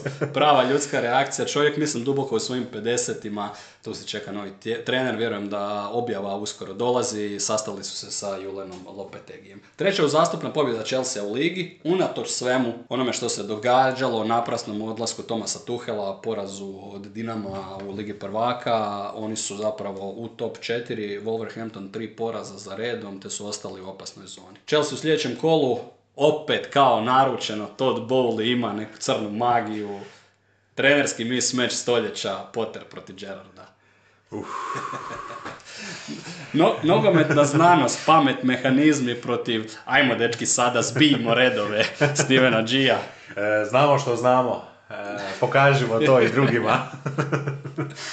Mi znamo da znamo više i tako dalje i tako dalje. Pozitivno neće biti predugačko putovanje nakon uzbuđenja u sredini tjedna za momčad sa Stamford Bridgea, a Wolverhampton smo već spomenuli, oni će biti domaćini Nottingham Forestu. Pa ako se evo žele maknuti sa moje crne liste, očekujem da tu nešto pokažu. Susreti su to koji će se igrati u središnjem terminu. Wolverhampton otvara u subotu, a Aston Villa Chelsea nedjelja 15 sati. To je to od subotnjega dana.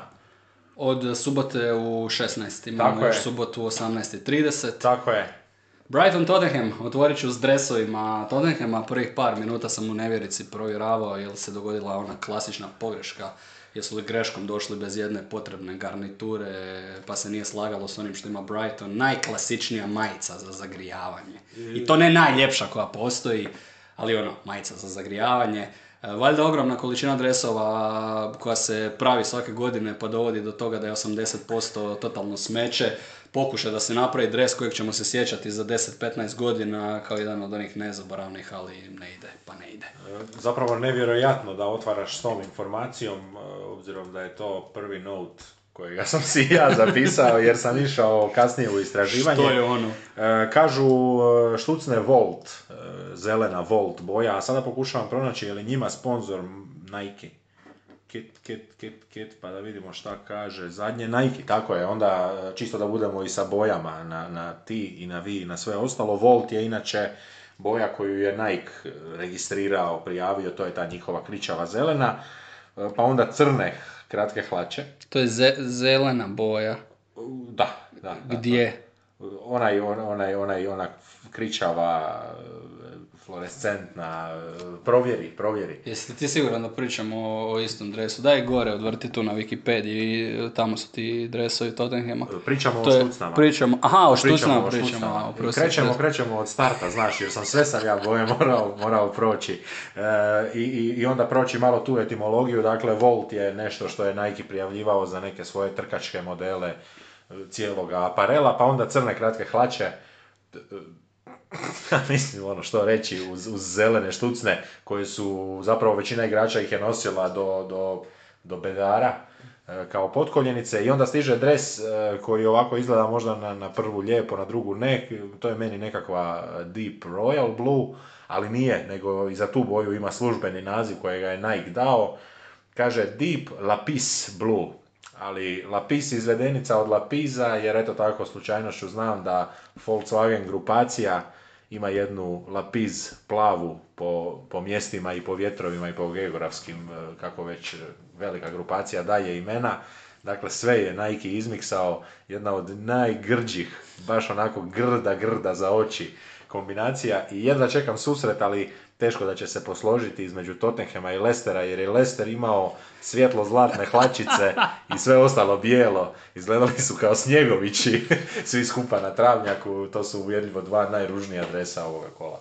Liverpoolov, ja sam u hipnozi ili želim vas hipnotizirati, nisam se usudio ići provjeriti jesu li ovi dresovi Tottenhama i Liverpoola nekako povijesno utemeljeni, je li to vraćanje neke tradicije od prije, jer bi se onda još više naživcirao, da ste nešto od prije možda dobro, lijepo, zanimljivo uzeli i upropastili, to bi bila dodatna sramota. Od događaja na terenu navijači Spursa dočekali Meta Doherty-a u prvom sastavu desno, s obzirom na crveni nije bilo Emersona Royala, čovjeka koji je uložio milijun novaca u svoje tijelo da bi igrao bolje pod Antonijom Conteom, taka neka informacija je izašla, ali su bili sretni navijači što nema Emersona Royala zbog onog crvenog kartona, iznenadio Conte sa Ivom Bisumom u prvom sastavu i to je za mene trenutak koji zapravo usmjerava u utakmicu. Bisuma u 3-5-2 tu Conte dobija u prvih 15-20 minuta ono što je točno, ono što je želio, vodi Tottenham nakon 22 minute. Kod Brightona sve očekivano,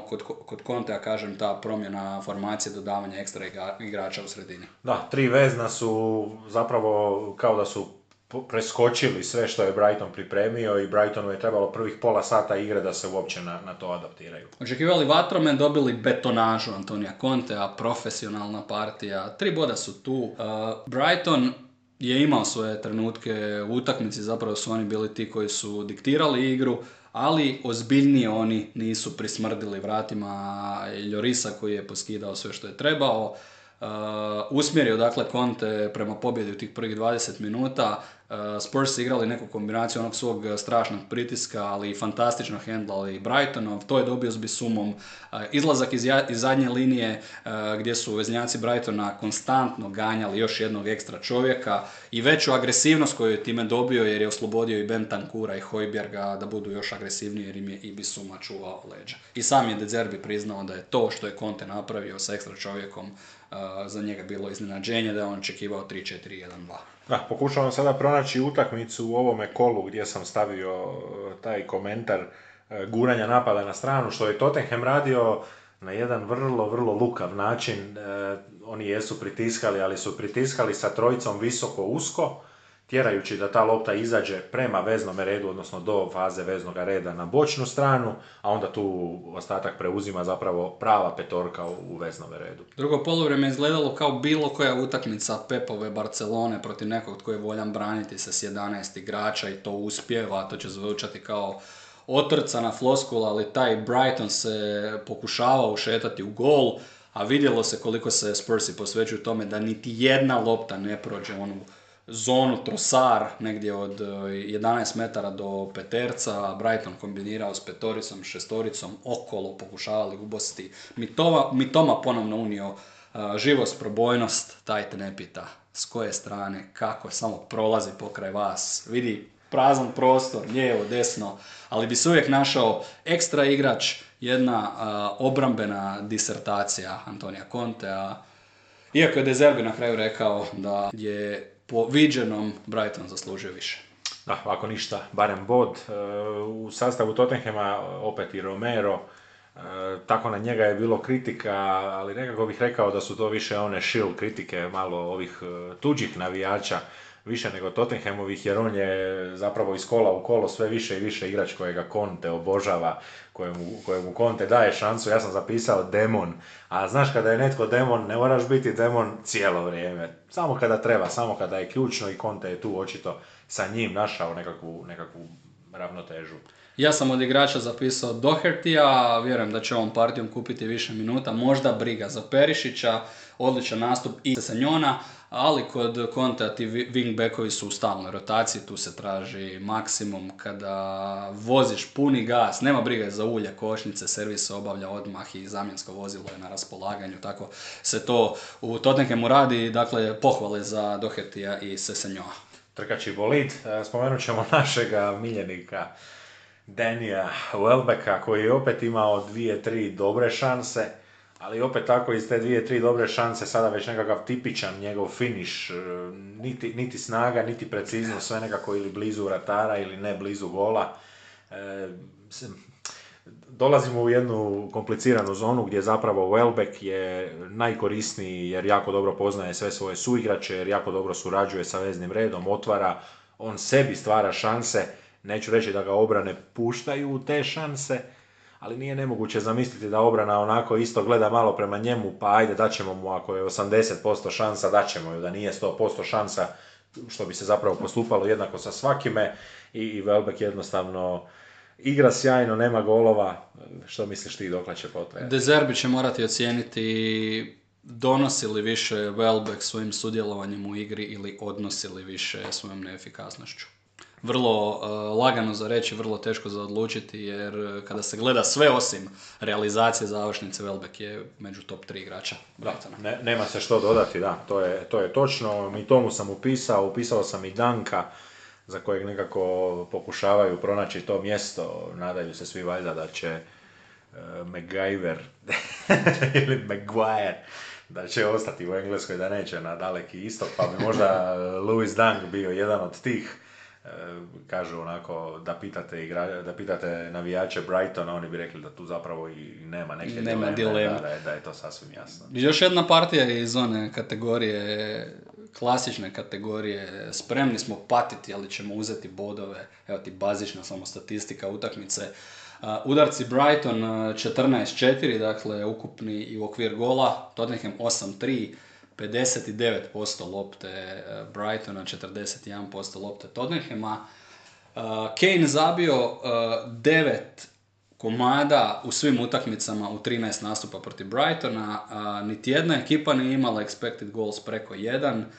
Utakmica imala intenzitet, ali na onu original brtvu, novu brtvu se još stavljalo silikona za svaki slučaj. Da, jedna zanimljiva statistika, ako je vrijeme za to, Alexisa McAllistera koji je u 90 minuta imao 127 dodira loptom, a od 116 pokušanih ispalio je 103 točna dodavanja, ako ne u postotku, ali i postotak je 88%, ako ne u postotku, onda u totalu 103 dodavanja, impresivno, glavna ta neka karika preko koje se Brighton izvlačio. Rekli smo da je De Zerbi na intervju rekao da rezultat nije bio fair, Spursi su se najviše doticali pokojnog pomoćnog trenera. Za Tottenham Daniel je pobjeda raspoloženjem koja ih lansira u niz utakmica koje su, rekao bih, više po njihovom guštu u odnosu na ovo u zadnje vrijeme. Pazi ovo, 4 od sljedećih 5 je doma, brojao sam i Ligu prvaka i prvenstvo, Frankfurt, Everton, United away, Newcastle opet doma, Sporting doma. Susreti u Ligi prvaka su must win, ali ovo Englesko je, ja bih rekao, po njihovom guštu. Nakon ovog niza idu Bournemouthu. I tek početkom studenog teži raspored za Spurse, nekako imam osjećaj da slijedi jedan njihov dobar period. Možemo navijati za njih da se dignu i još malo približe ovoj top dvojici, pa da imamo i top 3, da imamo tu borbu na vrhu. A Brighton se uvjerio da 75 minuta može u šahu držati valjda 3 puta skuplju ekipu od sebe, ne bih rekao da ih ovo treba iole obeshrabriti. Tottenham Everton u sljedećem kolu, Brighton na putovanje u London, kako sam rekao, ni cveće neće ponijeti, idu na Megdan analitičkom sijamskom blizancu Brentfordu. Da, 2 američke momčadi za sljedeće kolo, a mi završavamo subotnji dan. Ponedjeljak smo riješili, nije li ti lakše?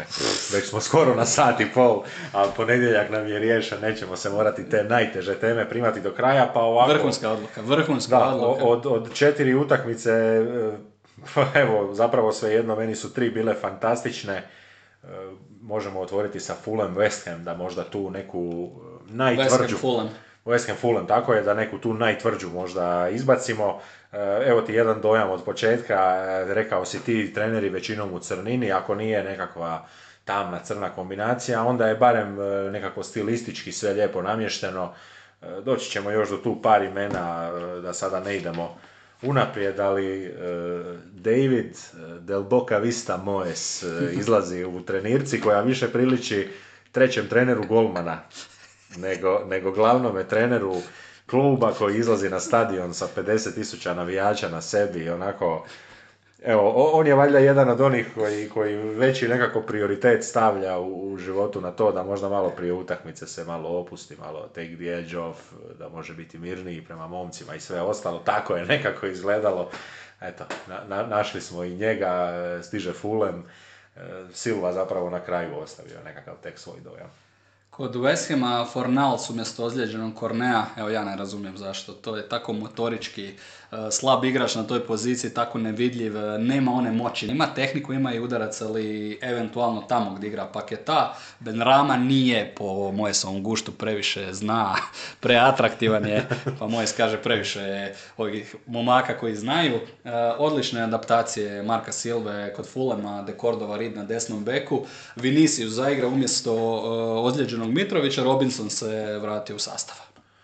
Da, ovako gledajući još tu početnu 11-torku, zapravo Fulham oštećen već u startu, Fulham koji se dosta toga u ovome trenutku nosi, ali nisu baš tako izgledali igrom u startu, izgledali su malo ipak svježije. Odlična partija Fulhama u prvih 15 minuta, prelagano su ih otvarali, doslovno onaj šok kada domaća publika zanjemi, kada ste toliko dobri u 15 prvih minuta da ste ne samo šokirali igrače protivničke momčadi, zabili pogodak, nego ste i potpunosti isključili publiku iz utakmice. Odmah na startu bijeg i vrlo, vrlo loša reakcija Kurta Zume koji dopušta Andreasu Pereiri pogodak za 1-0, nakon toga Dan James u 14. minuti van svog igračkog karaktera, bombetina, još se trese ta greda i nakon toga ne još dominacija West Hama, ali bolja igra i onda nakon onog trenutka kada Pereira radi jedan potez kojeg ću tebi i našim slušateljima dočarati jednom numerom. Gdje mi je pamet bila, još se ti danas pitam to, kada ptica zlom mi krila, za novi let je prekasno, gdje mi je pamet bila, gdje pak da... Da, ne smije predugo da ne upadnemo u zamp probleme, ali sve jasno, sve rečeno. I to što je zapravo to igrač koji je jako dobro igrao do toga trenutka, bio vrlo opušten i napokon pokazivao, on sada sve više i više pokazuje one stvari koje je možda United od njega očekivao, od toga njegovog talenta i igri na lopti.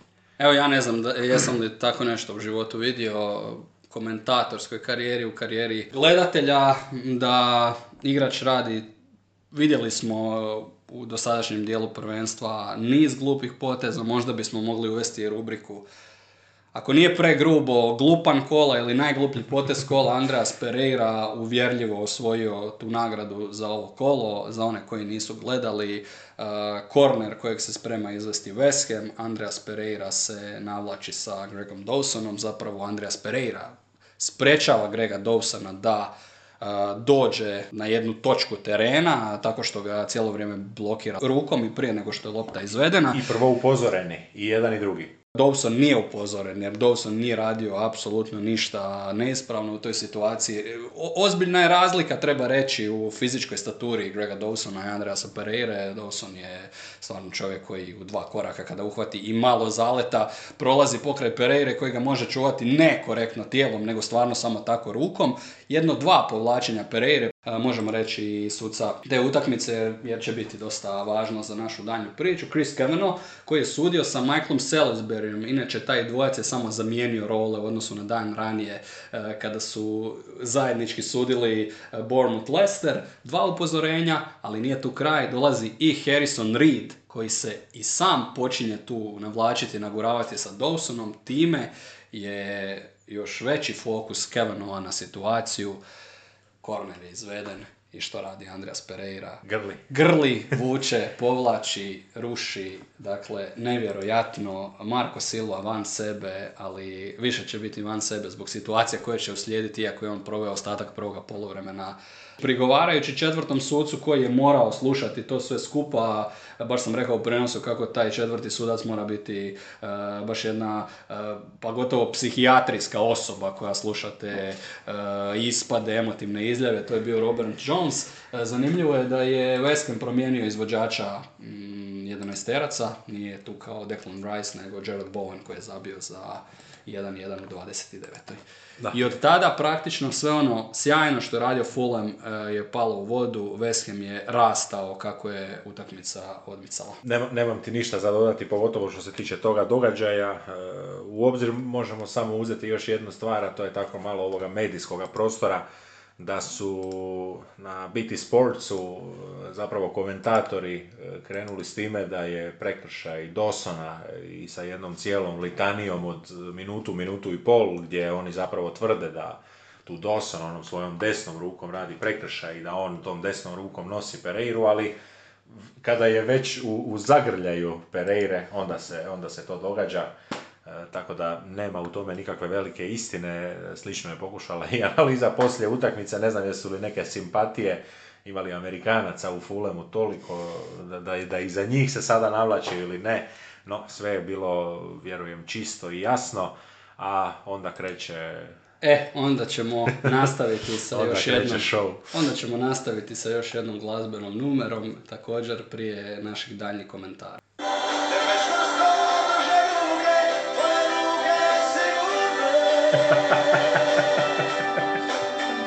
Kad jednom stvorim se ja,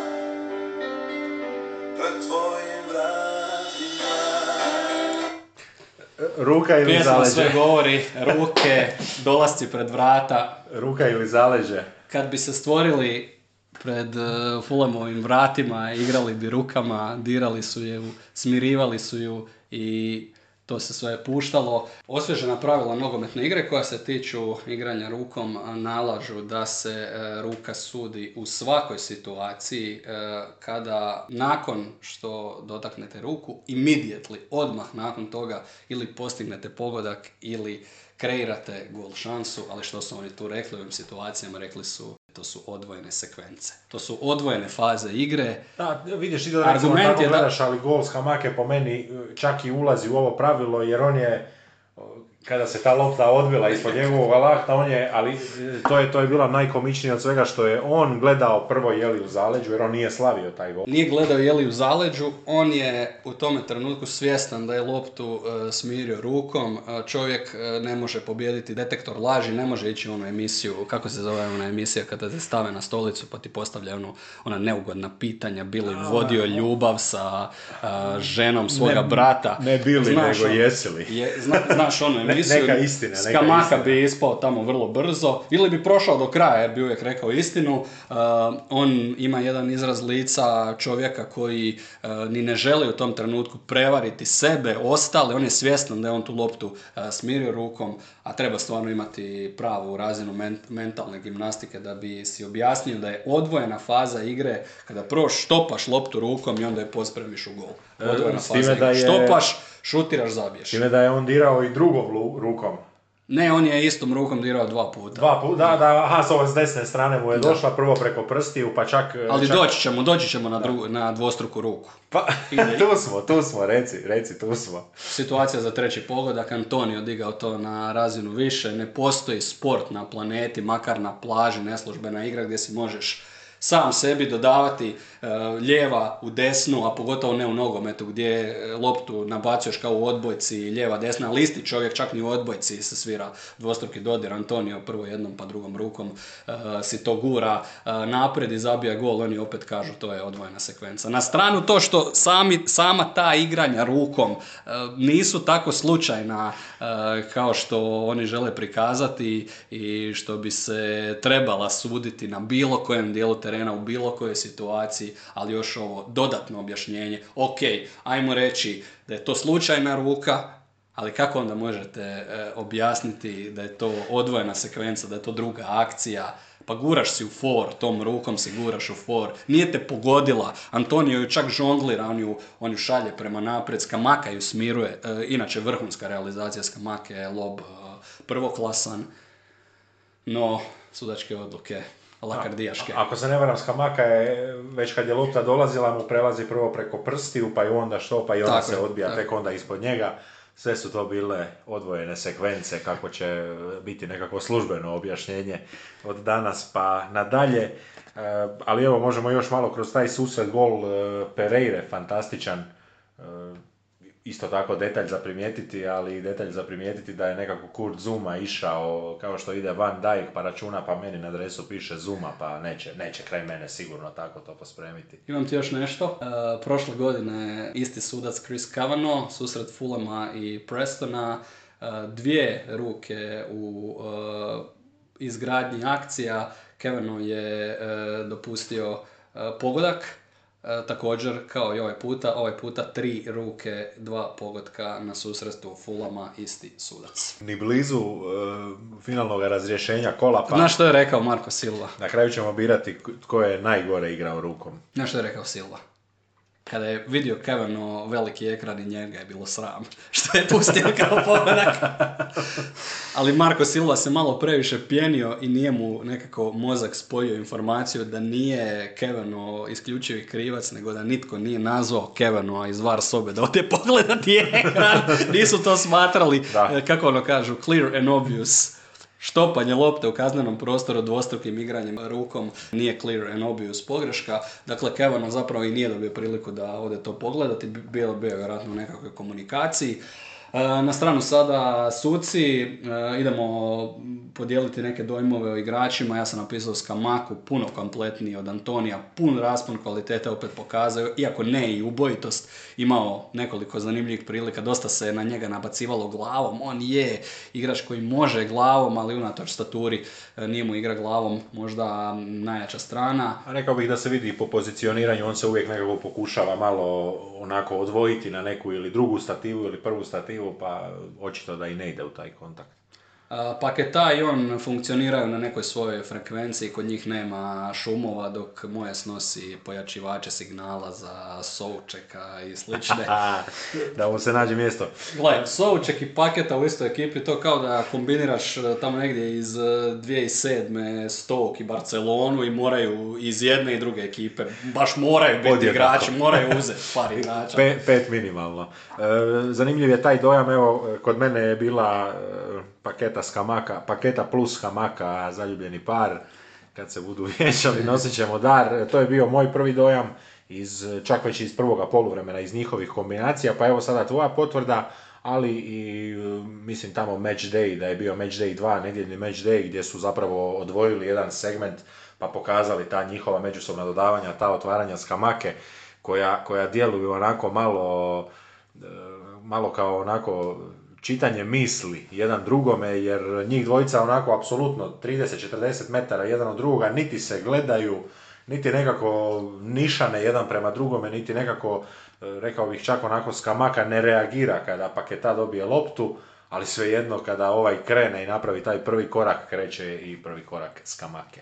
Kod Fulema, a dalo bi se puno razgovarati o tome u kojem trenutku, vjerojatno kod onog Pereirinog napravljenog 11-terca, ta utakmica odlazi k vragu. Ja sam zapisao Neskensa Kebana koji je odradio sjajan posao u prvom poluvremenu u tim otvaranjima na početku utakmice. On je proigrao Pereiru, bio sjajno rješenje na ljevoj strani i Fulham, neću reći da su nezasluženo poraženi, ali dojam je puno bolji bio na kraju od tako jednog glatkog zapravo poveza. Dalo se primijetiti da je Silva pokušao na poluvremenu krilima zamijeniti strane.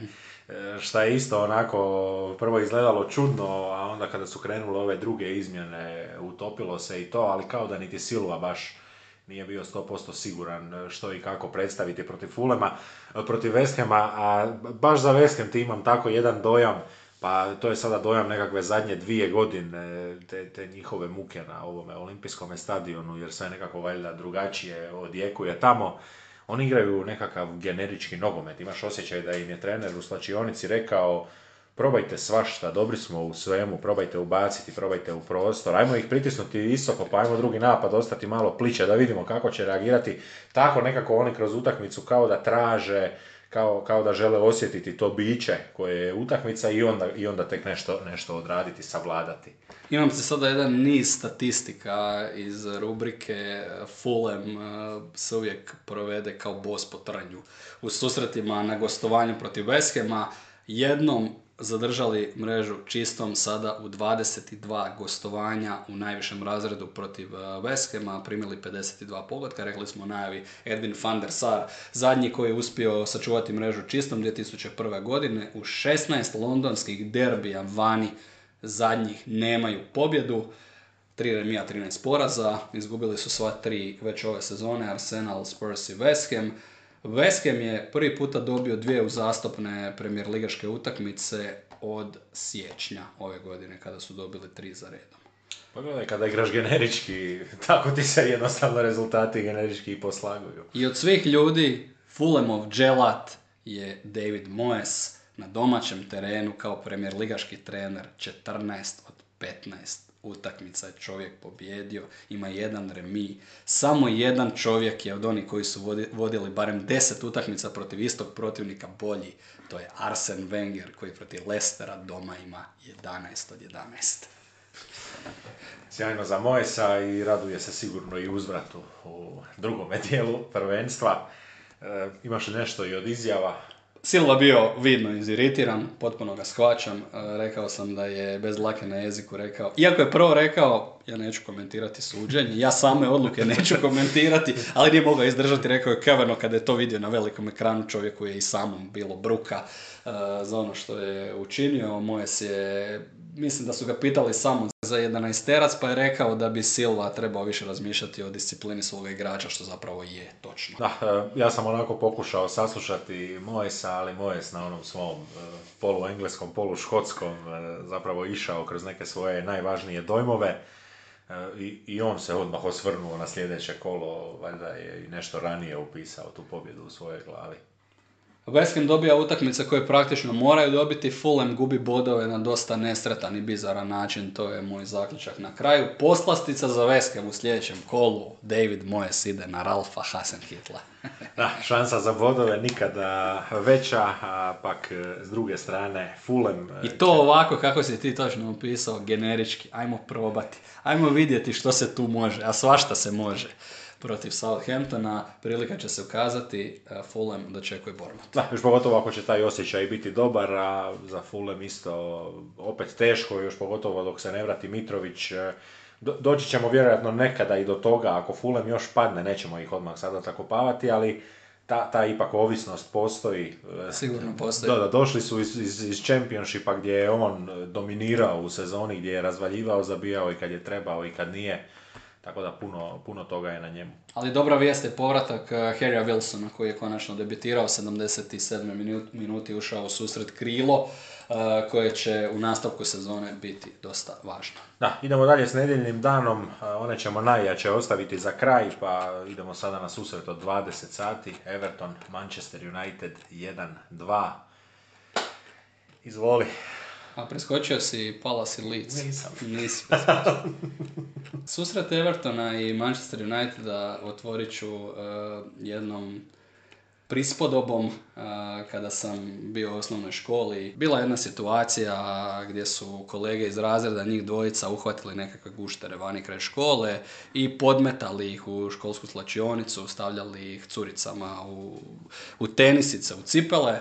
I znalo se tko je to napravio, znalo se u razredu, nije znala razrednica i onda se jedna individua iz razreda koja je često upravo bila poznata po takvim drukerskim nastupima se javila i točno se sjećam toga citata.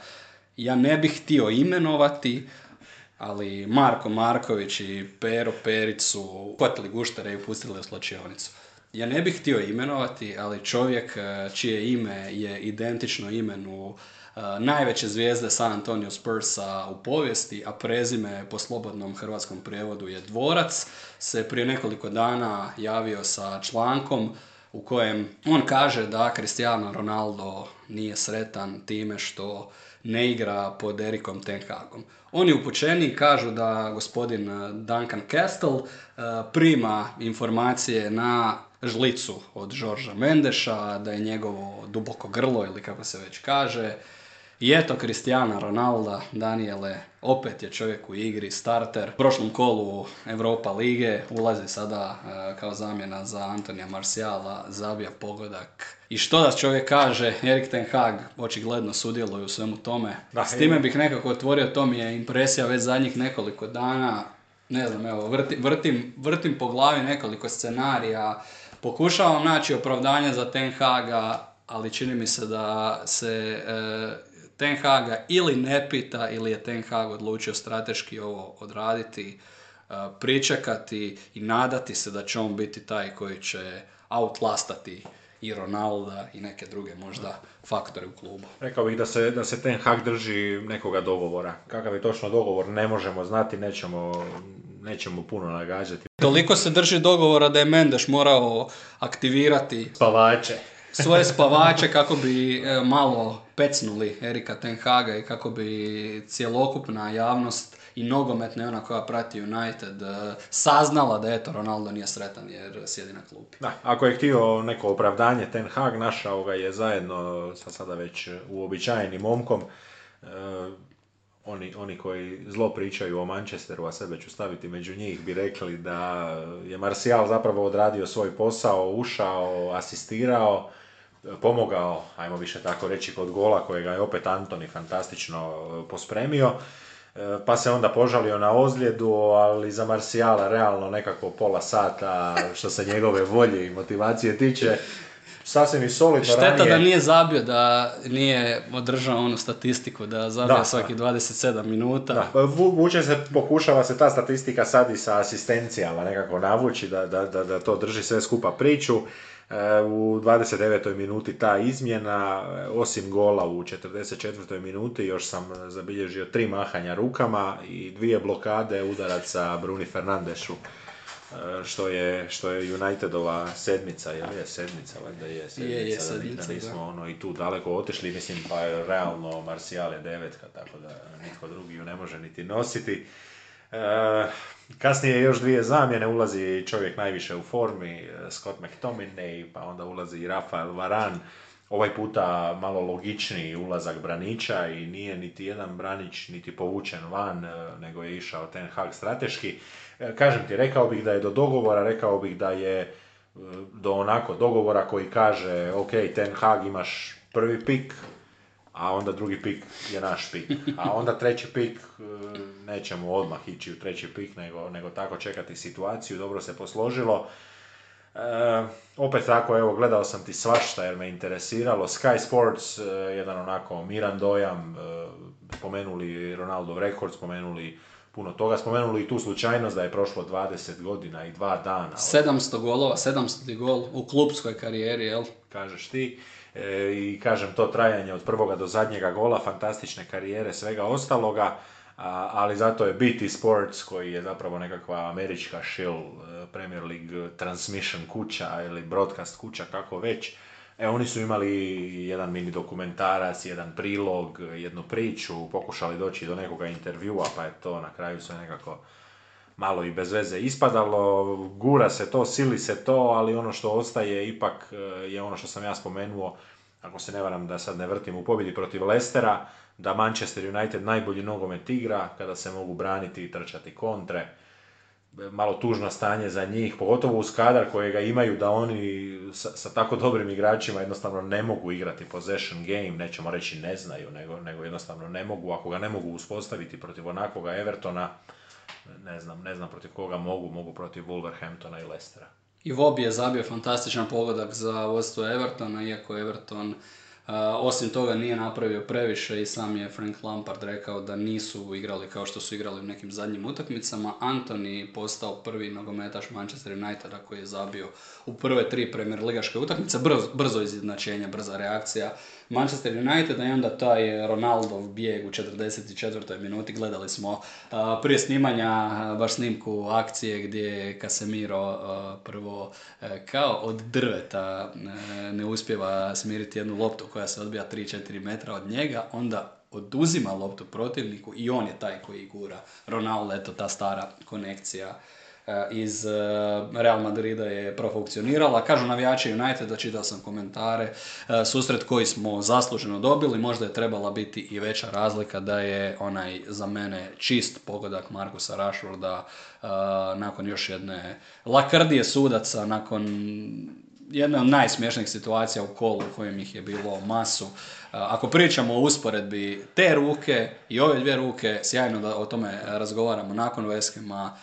Ta Rashfordova se stvarno može pripisati onu kategoriju slučajna ruka i ruka u sekvenciji koja nije... Ima i ono jedno pravilo, sada evo, čitam da je pravilo, možda nije, ali kažu ako prije igranja rukom igraš nekim drugim dijelovima tijela, onda se tu zapravo otvara ta mogućnost interpretacije trenutka, ali ovdje se nije ništa otvorilo, ovdje je VAR provjerio, lopta je zapravo od štopanja Rashforda, koji je, mora se reći, najmanje dirao rukom, najviše igrao zapravo prsima i uspio još i gurnuti tu loptu ispred sebe. Ali eto, to nam je video doba, uskoro će lopta imati senzor, pa čim neko dira rukom, crvena će biti lopta i sve će stati i to je to. Oni će reći ova 2 igranja rukom na utakmici West Hama su različita sekvenca, ovo je ista sekvenca, ali neće reći da je Rashfordova ruka bila potpuno slučajna i da si on zapravo tom rukom ni najmanje nije pomogao da stvori nekakvu prednost, dok ova dvojica loptu ne bi ni smirili, a kamoli Antonio si ne bi onako gurnuo u for, a Skamaka ju ne bi smirio prije fantastičnog loba, dok Rashford jednostavno tom rukom nije napravio nikakvu prednost. Eto, žao mi je zbog njega, jer je zabio, jer mu je po meni otet čist pogodak. Evo par observacija. Frankie Lampard čitavu utakmicu stajao na rubu svoga prostora.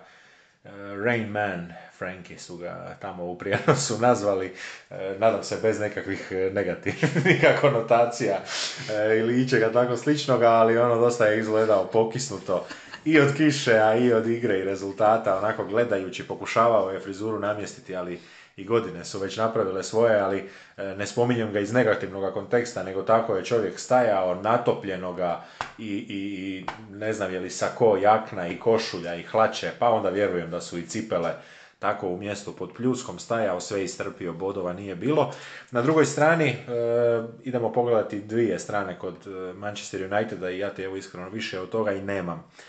Jedna pozitiva za Erika Ten Haga kada se gledao ovaj početni sastav, kada se gledalo sve što ima na raspolaganju, kažu Frankenstein United, sastavljen od igrača koje su dovodili treneri kroz 7, 8, 10, 12 sezona, ima tu još igrača od Sir Alexa Fergusona, prvenstveno Davida De Gea, za kojega se sve više i više priča da se traži prava zamjena. De Gea je naravno za Manchester Evening News men izjavio, kada su ga pitali zanima li ga novi ugovor, on je rekao, ha, što drugo, život je u Manchesteru predivan, klubu dugujem puno toga, duguje jedno 20-30 milijuna funti. Čovjek kojeg je samo zakašnjeli faks u Madrid, onomad ostavio u Manchesteru. Da, za neko... I to su tada navijači Manchestera proslavili, bilo im je drago. Ko zna kako bi se povijest pisala da De Gea nije ostavljen, ne znam, nisam siguran. Nadam se da će Erika Ten Haga netko pitati.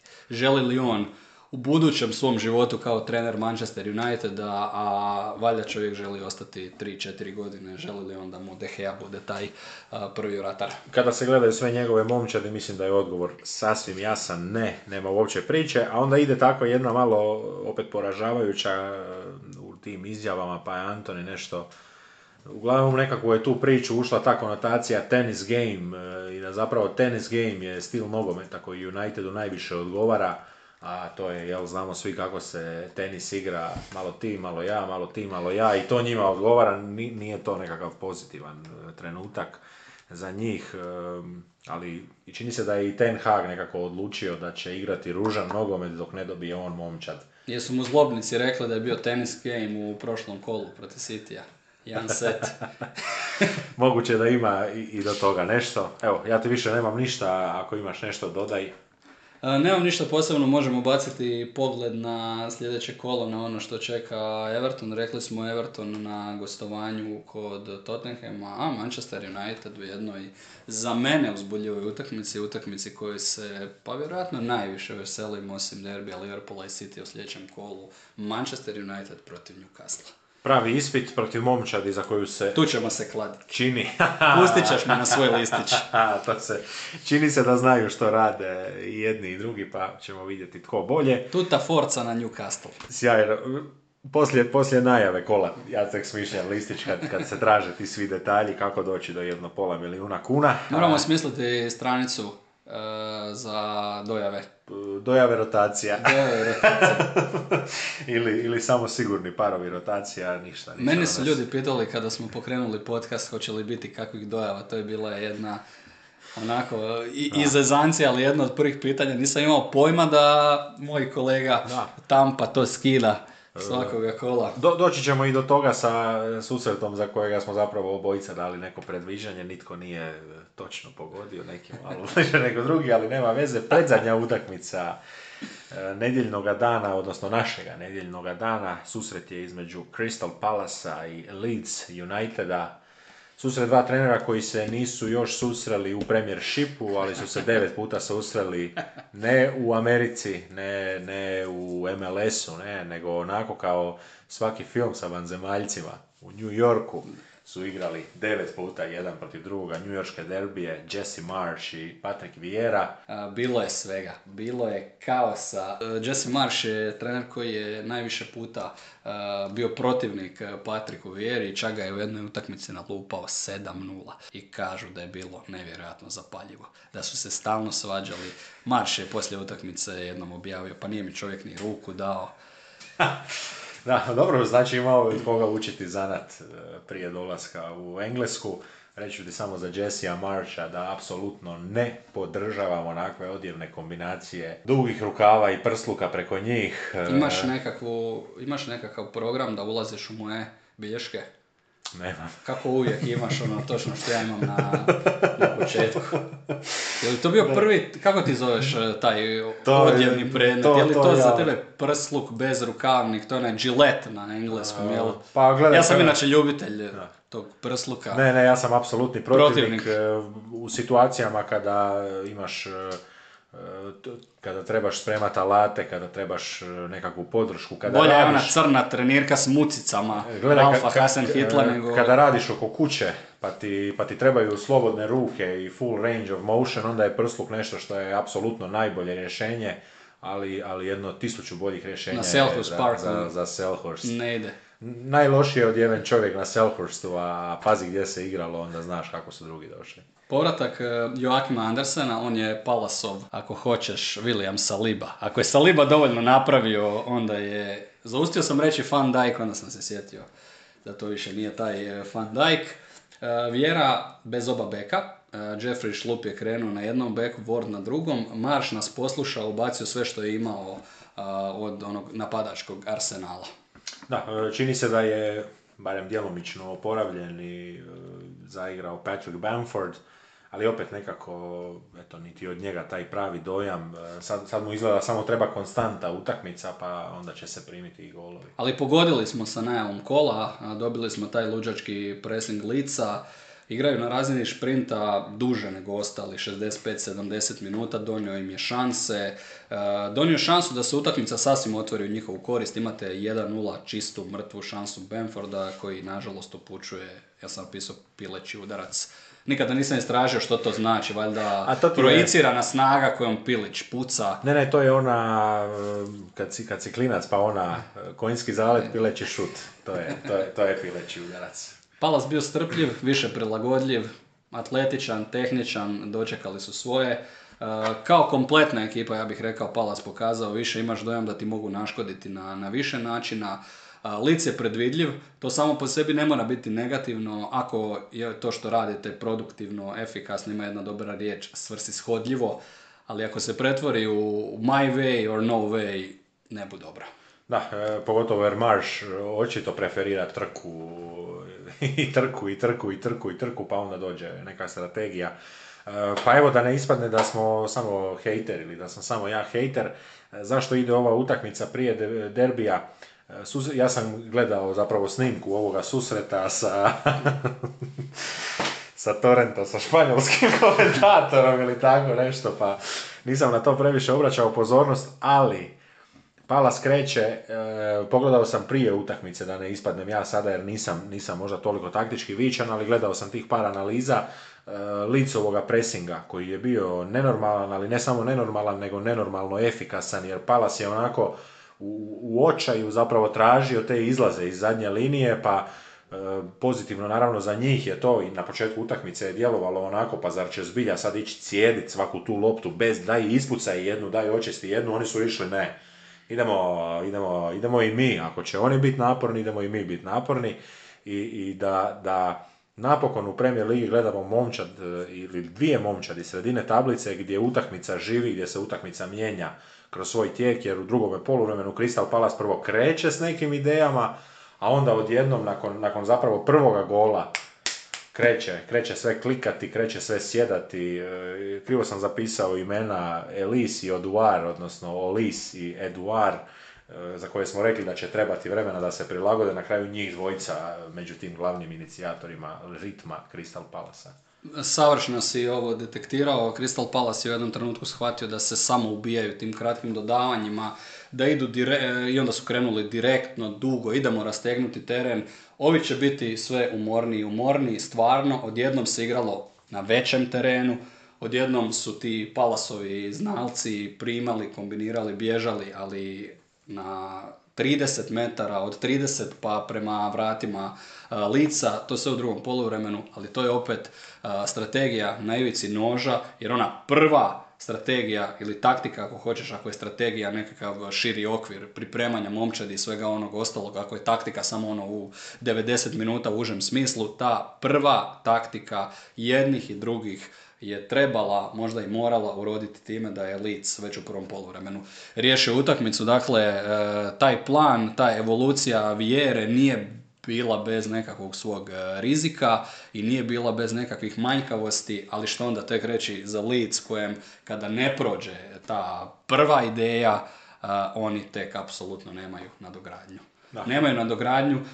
Mene to podsjetilo na Formulu 1 kada gledaš sezonu, pogotovo kada navijaš za jednu momčad pa se onda nadaš onim upgradeovima na aerodinamici, power jedinici ili bilo čemu. Tako se navijači Leedsa nadaju da će Jesse Marsch donijeti nekakve upgradeove, malo nekakve sporije igre, širine kada su u posjedu. Ne samo taj luđački pressing koji nekada i ne donosi puno prilika i to treba reći. Leeds ima ove sezone, ako se ne varam, 3 pogotka iz igre samo. Ili nemaju puno šansi, ili ih ne pospremaju, a konstantno. Možda je Sinistera taj koji mijenja sve. Možda će s njim doći nekakvi automatizmi. Ako mogu još jednu automobilsku metaforu, Leeds vozi u 5. brzini, ali ne mijenja trake.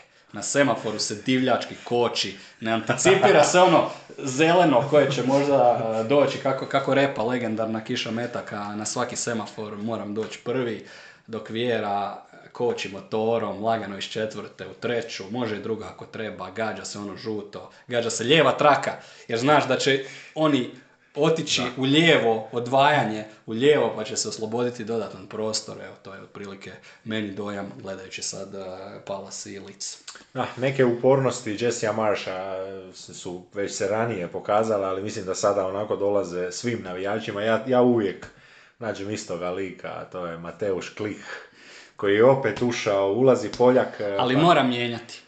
Mora ih mijenjati. Pitanje je kolika je širina momčadi. Mora raditi zamjene kad oni do 65. 70. svi istrče valjda 13-14 km.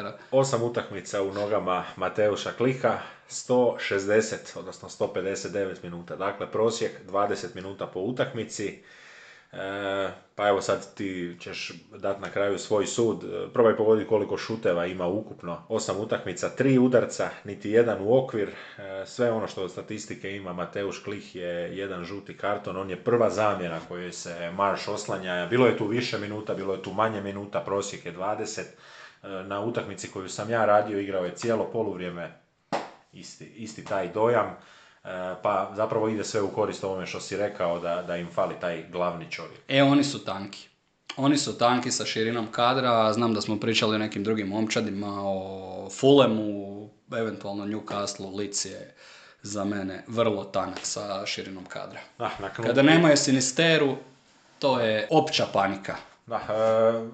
Neki navijači Leedsa, ako su uspjeli s nama preživjeti ovdje preko 125 minuta, neka jave, pa možda i ti znaš zašto sada je odjednom Diego Llorente, taj unwanted man, taj stoper koji više nema šanse da zaigra. Eto, tako je sada nekako dojam, više ga nema u prvome sastavu, sada su Koch i Cooper. Vratio se Cooper, oni zapravo zazivaju to da strajk koji je zabio i Koch budu prvi stoperski par, da Junior Firpo koji se oporavio igra na poziciji lijevoga beka, ali vidjet ćemo kako će to posložiti Marš.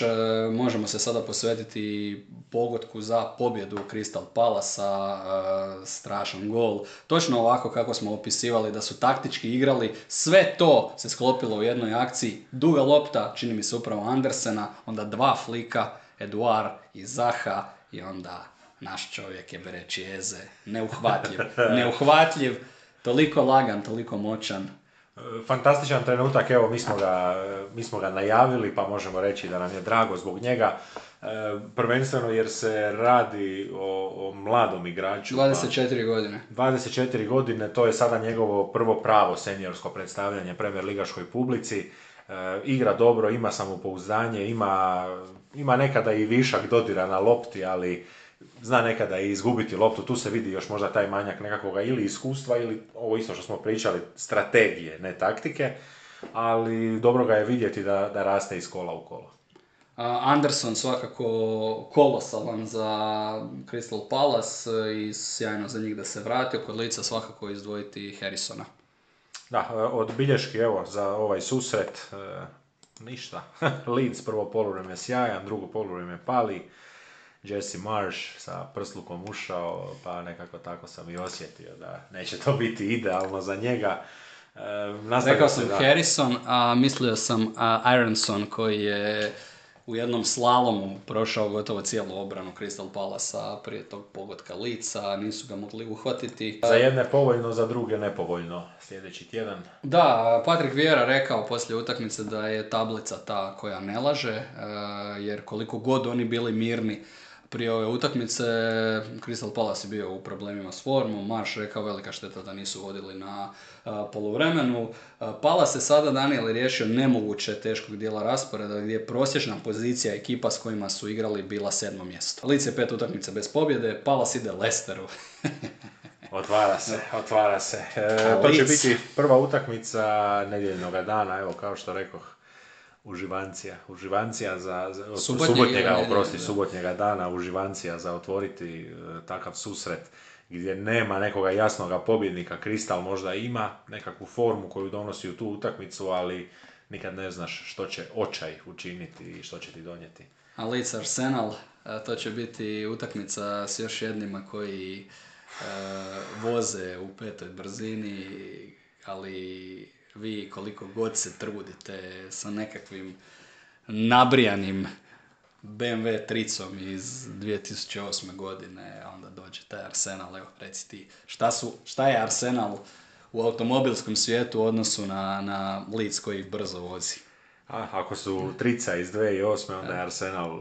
Tako ali nabrijana, nafrizirana, sve na njoj. Arsenal je onda jedan serijski S5, recimo tako, iz 2017. Danas su preprodaji za 89.000 eura, ako je ispod 100.000 kilometara.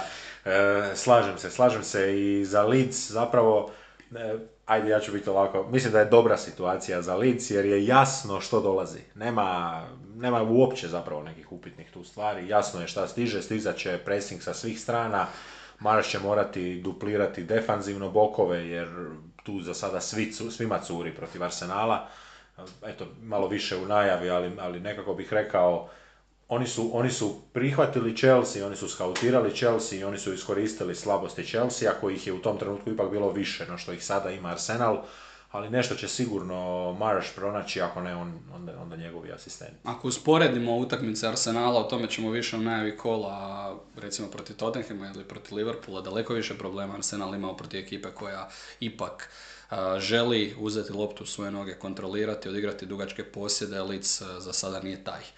Brentford nije taj, pa ih je Arsenal išamarao lijevom rukom, bojim se za Leeds u toj utakmici. Ako ne nađu načina da odigraju nekakav plan B u većem dijelu te utakmice, bojim se da Arsenal stvarno ima prejaka protuoružja za bilo što ima Leeds. Biće neki plan C, koliko može Harrison, toliko možemo i mi, a ako ne može, ne možemo. Završeni taj susret i ostaje nam još onaj najslađi, najljepši. To nije ona iz američke izjave, ona trešnja na vrhu torte, ne, to su oni plastični mladenici na vrhu torte, dva koja sve više i više i više kroz ovih zadnjih 5-10 godina, ajmo tako reći, dvije momčadi koje si traže to rivalstvo. I rekao bih jedna, i to sam se zapisao, sjajno rivalstvo, VAR cirkus. To će nekako biti karakteristika utakmice, ali rivalstvo koje se kroz igru ostvaruje, ne kroz kontinentalni raspored, jer nisu blizu, nisu iz istoga grada, nemaju isti periode osvajanja tih trofeja kako su ih osvajali, ali jednostavno kroz igru iz godine u godinu otvoreno jedni prema drugima, udarački jedno prema drugima i to nam svaki put da dobru utakmicu, nije ni sada izostala. Klopp je iznenadio s formacijom sa duplim pivotom 4-2-3-1, što se zapravo dosta i očekivalo onoga trenutka kada je dolazio Nunez. Kod Arsenala Tomiyasu osvanuo u prvih 11, Zinchenko izostao zbog ozljede i onda je Arteta kao jedna u nizu od njegovih odličnih odluka izabrao Japanca i direktno ga suprotstavio Mohamedu Salahu. Da, i kažu poslije utakmice Japanac kako oni revno sve počiste, on je džepove izvrtao i našao Egipćana u njima, jedan internetski klasik. Šalu na stranu, odlično je prepoznao Arteta činjenicu da Salah sa te desne strane voli rezati na lijevu nogu, a tamo je Japančeva desna, jer je Japanac desni bek koji može odigrati lijevo, a navijači Liverpoola su se našalili da je Salah igrao toliko široko desno da bi sljedeći puta možda utakmicu mogla započeti i van stadiona. Da, ako ništa onda treći, četvrti red tribina, odakle i dalje može zapravo napasti, može i ubaciti, vjerojatno bi našao tu pozitivnu loptu. Pa evo, ako želiš, provedi nas kroz susret. Pa mogu te provesti kroz čitav moj osobni dojam i doživljaj, s obzirom da sam radio cijeli taj dan i kao što znaš da sam odgađao saznati rezultat, da sam se nadao to navečer, u nedjelju navečer, kada se sve onako smiri, kada svi utihnu, kada svi odu na spavanje, kada više WhatsApp ne ludi od poruka, u miru sjesti i pogledati to, ali prvo uđem u Reddit, negdje utakmica počela u 17:30, uđem u Reddit možda 17:32 minute i naravno šta je prva vijest, Martinelli je pogodak za 1-0 i nakon toga javio sam tebi, javio sam nekim drugim prijateljima, nemojte mi ništa govoriti, velika moja sramota, zaboravio sam svoga dragoga prijatelja Rosu, velikog Arsenalovca, Roso samo šalje plitak potok. I tu gasi moju nadu da ću ja utakmicu odgledati bez da znam bilo što, no ipak odupro sam se u tom trenutku da odem istražiti rezultat i smatrao sam, s obzirom na tu poruku, a dolazile su neke druge poruke ovih ljudi kojima sam govorio da ne spojlaju, onako su me golicali i ti si to radio, mislio sam da se dogodilo stvarno nešto nevjerojatno katastrofalno za Liverpool u tom trenutku i onda moj dojam kada sam gledao utakmicu, to uopće nije bilo grozno za Liverpool. Evo, to je moj nekakav dojam, ali kažem s koje pozicije krećem, jer sam očekivao nekakvih 5-2, 6-2 ili tako nešto. Nije to bilo grozno za Liverpool, ali s druge strane fizički Terminator, Arsenal, ekipa koja vas sada guši intenzitetom, taj njihov pressing, kao da gledam full press košarkašku ekipu, lockdown obrana po čitavom terenu, praktično nisu imali problema igrati 1-1 sa igračima Liverpoola na trenutke. Ono što je nekad radio Liverpool sa intenzitetom, moći, trkom, to je sada Arsenal. Da, možda malo drugačija samo ta fizikalnost, jer oni puno više prisutnošću i trkom, Arsenal imao igrače i za kontakt i za sučeljavanje. Što se tiče tema, ja ću ovako dvije izvući koje trebaju svoju epizodu, i to ne od nas, nego vjerojatno od svakoga ko bi htio prezentirati svoje mišljenje. Trent Alexander-Arnold u jednoj nogometnoj farsi, ona farsa od 10 zvjezdica, ranije smo dosta vukli paralele sa serijama, ovo je još jedna ona farsa kada gledaš omiljenu seriju i kada u valjda ono 100. ili 150. epizodi koju snime i dalje jednako efikasno upotrebljavaju neki štos, neku šalu. Takva je ova farsa koja je bila očekivana, apsolutno. Da ti samo kažem, na stranu sve ostalo, ja sam Trenta popljuvao i za vikend kada su pobijedili, kada je zabio, i to je bilo kritično. Čak sam mislio, tamo osjećaš se da sam mislio da su dobili gol iz one njegove greške, ali na kraju to je bila fulana šansa. A ovdje majstor tamo oko 30. minute iz neke čudne situacije ostaje sjediti na travnjaku i odjednom ima neki problem s nekim mišićem. Stiže liječnička služba unutra, on izlazi van, on se vraća unutra, on šepa na ulasku, ali radio si i ti prijenose brazilske, argentinske, španjolske, druge. Nekada je šepanje indikativno, nekada je kontraindikativno, ovo je bilo ono kontraindikativno, jer on nakon toga šepanja za 3 sekunde kasnije kreće u puni sprint, kreće u građenje, u guranje i u sve ostalo. I onda naravno povučen na poluvremenu uz nekako BT Sports objašnjenje da se vrlo vjerojatno ili gotovo sigurno radi o ozljedi, jer smo vidjeli da ima problema i Klopp je rekao da ima problema, ali nije bol sve što boli. Dojam je da su ponovno eksploatirane pogreške Liverpoola, na trenutke veliki problemi da Liverpool teren drži zgusnutima kada bi se napravili ti ogromni prostori među njihovim linijama, tu je Arsenal jako, jako brzo dolazi. Zapravo oba pogotka u prvom poluvremenu Arsenala su iz tranzicije, ako hoćeš, iz one naše polukontre o kojoj smo pričali prošli puta. Prostor između beka i stopera. Tu možete tanker uvesti. Tako je točno pao prvi pogodak uhvaćen na spavanju Saka ispred ili iza Cimikasa na ogromnom prostoru i onda tamo s druge strane Arnold totalno krivo pozicioniran. Pa je Liverpool izjednačio. Vraćamo li se, je li Sakin gol bio upitan? Vraćamo li se na neke točke? Da, je, tako, ne Sakin gol, nego Sakina pozicija prije Martinelli. Tako je, a evo ga sada kaže u startu Hawkeye, je li, oko Sokolovo sustav koji se koristi specifično za postavljanje linija offside kod video analiza. Kaže, ima 5 kamera oko terena koje se koriste za jednu jedinu svrhu, da promatraju. Kaže, za svih 5 kamera da je Saka bio van toga kadra, da se nije moglo točno vidjeti gdje se nalazi. VAR nije mogao primijeniti linije i onda je Sakina pozicija ostala kao nešto što se interpretira na travnjaku, a obzirom da je na travnjaku prva odluka bila da je sve čisto, onda je ostalo sve čisto. Ovako ja nekada ti znam prolistati rezultate kriketa o kojem nemam blage veze. Rezultati kriketa djeluju kao nekakav spoj nekakvih tvorničkih izvještaja gdje svaki nekakav događaj je opisan sa 6-7 rečenica. Vjerujem da ljudi koji znaju kriket to onako čitaju, a vidi kao ovaj je ovo, ovaj je ono, tako smo evo mi sada upali u interpretacije nogometnih pravila gdje je zapravo više niti jedno pravilo nije pravilo, sve je nekako ovisno, kako se ti rekao, o sekvenciji ili o elementu kojega se istražuje. U nastavku prvoga poluvremena Gabriel je pogriješio kod izjednačenja Liverpoola. Liverpool u tim trenucima smirio utakmicu, došao do posjeda, ali imali su stalno tih problema sa vraćanjem kada odu njihova ona četvorica naprijed, s time da su sada imali dvojicu u veznom redu.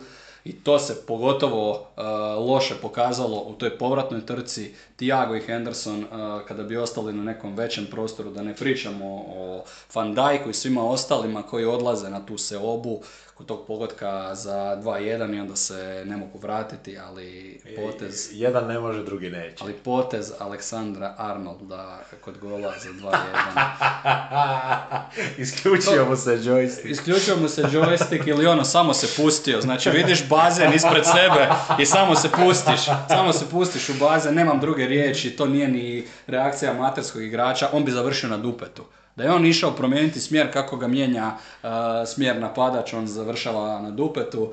Arsenal onda radi veliku timsku grešku kod novog izjednačenja Liverpoola jer im Jota izbacuje 5-6 igrača u obrani jednim pasom za Firmina koji ulazi u igru jer se ozlijedio Dias.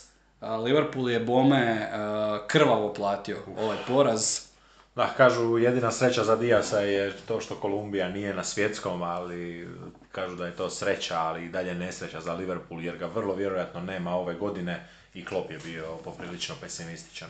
I onda ćemo krenuti obrnuto kronološki od nove utakmice sa sudačkim lakrdijama, pogodak za 3-2 Arsenala iz 11 terca kojeg Thiago navodno radi, prekršaj Thiago navodno radi na Gabrielu Jesusu. Slažem se. Ja sam generalno protiv toga u nogometu i to je stvar da to nije 11-terac. Kod mene je to stvar koju ja generalno, ono, koja mene odbija od nogometa zapravo, koja me najviše iritira su ti ne mekani prekršaj, nego prekršaj koji se daju, a tako su mekani jer se iznuđuju. Iznuđivanje prekršaja je staro koliko je stari nogomet, ali sad smo već došli do točno te faze. Ali ima i onda tu umjetnost, ima i taj dar da znaš iznuditi 11-terac, da to stvarno izgleda kao da te čovjek faulirao, a ne nakon što dobiješ po nozi, tu istu nogu stavljaš na podlogu i onda radiš piruetu. Udarac je bio dok je Jesusova noga bila u zraku. Mislim, to možemo reći da je to bio dodir. To je bio dodir i što su onda navijači Liverpoola naravno morali reći ljudi što je bilo u 15. minuti utakmice kada stoper Gabriel u svome 16-tercu podiže ruku u zrak i blokira loptu rukom, evo ne znam ti reci. Za mene jedan od najklasičnijih 11-teraca, ali opet se vraćam, ništa više nisam siguran nakon ovoga kola. Interpretacija igranja rukom, bilo napadača, bilo obrambenog igrača je toliko postala nejasna, toliko nekonzistentna u tijeku, ma ne samo jednoga kola, nego u tijeku jedne utakmice imaš nekakva suluda objašnjenja. Tako da Liverpool, ako mene pitaš, ozbiljno zakinut. Ne možemo se drugačije, moramo se složiti oko toga i ono što je zapravo rekao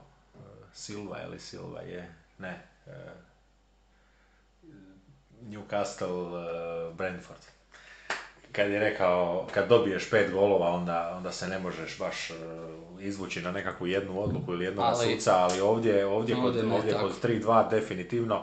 I tako se nekako i posložilo da su u ključnim trenucima zapravo stizale te odluke i da su išle većinom na stranu Arsenala. Eto malo i simpatije koja je dosta neugodna u svijetu gdje bi sport trebao biti kao nekakva zadnja ta stvar, najčišći, najiskreniji, eto malo simpatije da se poslaguju lagano stvari i da stižu u korist Arsenala. Ne možemo reći ništa za sami Arsenal, ne može im se ništa oduzeti od igre ili ostaloga, ali neki dojam da se želi možda malo dati vjetar, i ja to gledam kroz tu američku prizmu, a znaš i ti, gura ih se da ostane ta utrka i dalje napeta. Ne bih se čudio da se negdje otkine i Cityu, ili da se samo možda pogleda tako da se nekome otkine tko bi mogao pomoći Arsenalu, tako, teško reći. Sudio je Michael Oliver, u Varsobi je bio Darren England, za Michaela Olivera su u prošlosti znali govoriti da je dosta naklonjen Liverpoolu. Ali opet, to je ono što smo pričali na početku sezone, nikada ne znate kada će nekakva politička odluka doći, kada će u nekom trenutku, možda sada vide jednostavno da je Arsenal taj koji jedini ima šansu držati korak sa Manchester Cityjem i Liverpool više nije ta popularna priča, premda loše suđenje protiv Liverpoola, uvjeren sam, mora imati nekakve svoje konzekvence i pogotovo u ovakvom derbiju. Mislim da bismo u narednim kolima mogli naglo vidjeti da se ponovno počinju suditi oni liverpoolski 11-terci. Jedini je problem što Salaha više nema u kaznenom prostoru nikada, pa je malo teže to navlačiti. Mislim da je čovjek imao 1 dodir u 16-tercu Arsenala. Baš evo kaže točno ta statistika, najmanje dodira u kaznenom prostoru u ovoj sezoni u prosjeku od trenutka od kako je došao u Liverpool do danas. Imao je godinu možda prilagodbe, pa 3-4 strašno dobre godine i sada ispada da je ovdje zapravo najdalje od te svoje najbolje forme. Koliko god su nama slane suze Liverpoola zapravo slatke, moramo biti i želimo biti i jesmo objektivni kada kažemo da je Arsenal u ovoj utakmici imao u tim nekim ključnim velikim situacijama sudačku pomoć. Možda još kratak komentar na onaj knockout kojeg je doživio Gabriel Jesus, majko mila kako se čovjek srušio, pogotovo onaj prvi kadar kada stvarno kao jedno beživotno tijelo pada na glavu. Je, ali malo i bezobrazno od njega da je onako ostao je on sam, pa mislim, nije on nesvjestan sebe, znaš, nisam siguran da je izgubio svijest. Nokautiran je, jer pada kao nokautiran čovjek, ne stavlja ruku, nego pada glavom na travu. Pada on generalno zna jako dobro pasti, pa dobro, eto, ne možemo se baš vidiš ni oko svega složiti. Ja ću baciti jednu, pa bližimo se i mi nekako kraju, ja ću ti reći jednu, odnosno što zapravo mi želimo i koje su naši ciljevi pljuvanja ili ne pljuvanja svakoga kada se ovakve stvari događaju. Nestaje ona autentičnost, nestaje ono iskreno veselje, pa nestaje onda zapravo i prilika za tu nekakvu čistu analizu događaja, ako se ovako raspliću, a nema onda tu puno analize ako se već predosjeća da se nekoga negdje gura. Danas su momčadi toliko vješte i nažalost ja točno Arsenal vidim u toj ulozi, oni su toliko vješti i spretni u kadru od nekakvih 14-15 igrača da su oni momčad koja može iskoristiti jednu sudačku grešku i dobiti utakmicu. 30 ih je 8, nije ih previše, ali nije ih ni premalo, točno nekako mjera gdje ti 2-3 kola kad te ne ide ti je dovoljno da te poguraju i to ti mogu reći kao čovjek koji je pratio Fergusonova prvenstva godine čitave, tih 38 kola i gdje se znalo gdje će biti gusto I onda kad te u tom gustom neko pogura, sljedeći put kad ti je gusto računaš, a možda me opet pogura, i stvara se tako jedan ne baš najbolji legacy, jer ako ne osvojiš onda si zapravo samo varalica. Od igrača, moj prijatelj Rosa me upozorio na Sakin briljantni nadimak Little Chili, koji mu je dao Aubameyang. Nisam inače fan takvih populističkih odluka, ali kada one upale možete igrača nakrcati samopouzdanjem. Jedan najsterac koji daju Saki da izvede. Jer znamo kako je on prošao osobnu kalvariju nakon onog promašaja na Euru. To sigurno ima veze i sa njegovim ugovorom o kojem se pregovara. Reakcija na bilo kojeg igrača Liverpoola mislim da ne bi bila do kraja pravedna. Pitanje je gledamo li kraj ovoga i ovakvoga Liverpoola, i to je sada jedna zanimljiva oklada kada Klopp vadi Salaha 20 minuta do kraja, igrača o kojem se prije 5-6 mjeseci pričalo kao potencijalno zlatnoj lopti. Znači tog čovjeka ti inače ne vadiš nikada, ne vadiš Mesija, ne vadiš Salaha, ali on vadi Salaha. Počet će ubrzo priče o onih Kloppovih 7 godina, jel tako, 7 godina u Mainzu, 7 godina u Dortmundu. Stigli smo do te točke. Jedno onako... Sam je rekao da nema govora o burnoutu.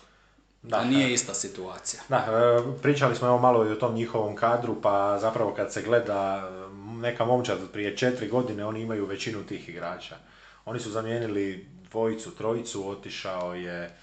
Ma i sada ne znam da ne izlače. Više manje je to taj kadar. Više manje je isto... Wijnaldum. Otišao je sada Mane. I to je to. A za osvježenja su dovedeni Diaz i Nunez. Thiago. Da, Thiago, ali evo, Thiago isto će doživjeti, vjerujem, sada sljedećih tjedana kao i Trent. Ne znam je li večeras igra Liverpool ili sutra navečer, ali u Ligi prvaka bi ga se moglo ostaviti negdje. Njega je Odegaard pretrčao u toj kontri o kojoj si pričao, bio je 15 metara u startu iza njega. Ne da ga je pretrčao onako u nekom fotofinišu, on je njega pretrčao na 30-40 metara od gola i već ušao u tu šansu, već došao kao još jedna opasnost na koju obrana mora paziti. Ali to kako se danas Liverpool brani ili ne brani, koliko im curi, opet su prvi primili pogodak, mislim 10. puta od zadnjih 12 Premier ligaških utakmica. To je simptom stanja u momčadi, zapravo velikog pada Liverpoola u odnosu na ono što su ranije imali. Sjećaš se kako se prije Liverpool branio, znači tvojim braničima koji stoje izrazito visoko, tvojoj veznoj liniji prije svega je pomagalo to što tvoja prednja linija radi onaj nevjerojatni pressing, zgusnuto je sve skupa bilo, a sada ovako kada su razvučeni pa Thiago moraš printati s ovim brzancima, to će uvijek tako izgledati, kao i Van Dijk, kao i Arnold, gdje su svi zapravo natjerani i stavljani u neke pozicije u kojima se ne osjećaju ugodno, nisu u dobroj formi, ali to je simptom da čitava momčad ne funkcionira na onim principima na kojima je do sada funkcioniralo. Onog gegenpressinga, kontrapressinga gotovo da i nema. Nisam vidio da je Liverpool onako nakon par sekundi što izgube loptu već postavljen, već u startu nakon gubitka lopte. Oni u startu nakon gubitka lopte više nisu onako usko postavljeni kako su nekada prije stajali da bi brzo tu loptu osvojili nazad, nego je zapravo svaki marš na drugu stranu panika pred njihovim vratima. Nestala disciplina, zadnje 3 utakmice bez pobjede, Liverpool sa 2-4-2 ostaje na 10. mjestu sa 10 bodova, točno nekako sredina Premier lige i u dojmu i u bodovi. Zadnji puta kada su poslije 9+ utakmica u sezoni topnici bili na prvom mjestu, bilo je 2016. godine. Klopp, čovjek izgleda fizički kao da nije spavao od ljeta kada sam ga gledao i slušao intervju. Namrgođen, ali očajno namrgođen. Nema više ni one nadmenosti. Kao da je oprezan zapravo da ne izvali nešto što će mu se onda vaditi, da će krenuti novo ruganje. Ona šiška jedna mu se izvukla ispod kape, stoji mu ispred očiju. Da je ovako sada da malo presjećamo, mi smo ipak neozbiljni. Zašto nosiš šiltericu cijelo vrijeme? Ne znam, to je taj kao ja sam taj cool lik, ja sam kao taj average Joe, ja sam jedan od vas, ja sam čovjek sa šiltericom.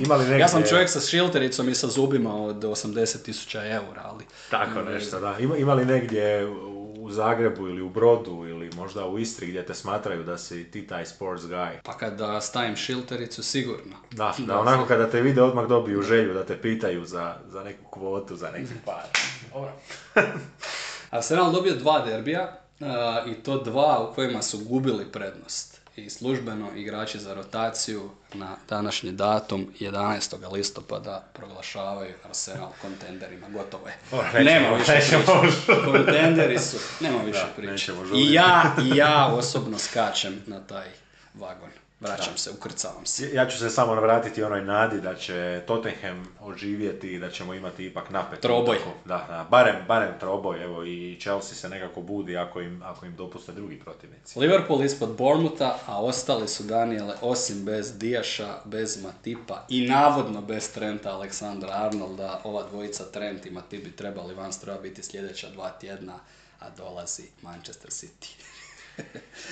Da, ovako kada razmišljam o tome, samo me strah što će biti od suđenja na toj utakmici, ništa drugo u tome kaosu. City bi mogao u tom krugu gdje se po redu, gdje se kao da se prebacuje, kao da se prenose, evo sad smo mi pokradeni, pa sad ćete vi, pa tako dalje ide, zatvaraju se nekakvi krugovi, možda je City sad sljedeći taj koji će morati biti žrtva, ali kao što sam rekao, Liverpool će to morati isforsirati. Jer s ovakvom igrom, s ovoliko izostanaka, ja bih rekao da je Diaz u kompletu od početka sezone bio njihov najopasniji igrač. Nema ga malo u zadnjih nekoliko kola, ali on je jedno oružje baš za Manchester City, igrač kakav Cityu nikako ne paše i s kojim bi City imao dosta problema. Osim toga, neće najvjerojatnije biti ni Trenta, to je možda i dobra vijest. Samo neće biti kadar kompletan obrambeni, pa moguće da ćemo gledati čak Liverpool sa 3 stopera nekako. Po onome što imaju dostupno, naravno ne ideološki, nije njihova stvar, ali što je tu je. Leeds smo rekli na Elland Roadu dočekuje Arsenal, tu se nadamo da ostaju i bodovi na Elland Roadu, barem jedan neka bod ostane nama za zanimljivosti. I stigli smo do rekordno dugačke epizode. 10. kolo, ljubilarno kolo. Fantastično, 10. kolo, 9. utakmice, nekima i 8. Kratak pregled što smo preskočili, nismo pogledali strijelce, možemo malo usporediti strijelce jer je Kane zapravo fantastičan ove godine, ali ga se ne gleda kroz tu prizmu strijelca. Nismo prošli vijest All-Star utakmice koja sada više nije samo engleska, nego bi trebala biti kompletno europska. Gledamo ko se bori za opstanak, gledamo koji trener se bori isto tako za opstanak. Nismo spomenuli Codya Gapka, o kojemu ćemo isto baciti koju riječ jer bi mogao biti neka tema kasnije tamo. I tako, kod Arsenala nismo spomenuli Aubameyanga, čiju izjavu također nismo prošli niti spomenuli. On je imao šta reći o Arsenalu, ali onda on sam se javlja, kaže to sam rekao prije 2 mjeseca. Kada sam bio ljut. Da. Iako su me tad plaćali da igram u Barceloni. Eto, uspio nas je oduševiti i evo ti si sada spomenuo o Mvepua, pa o svemu ćemo nešto malo kasnije, sada smo se držali samo nogometa, fantastično kolo, a mislim da i sljedeće nas čeka jednako dobro. Jedva čekamo.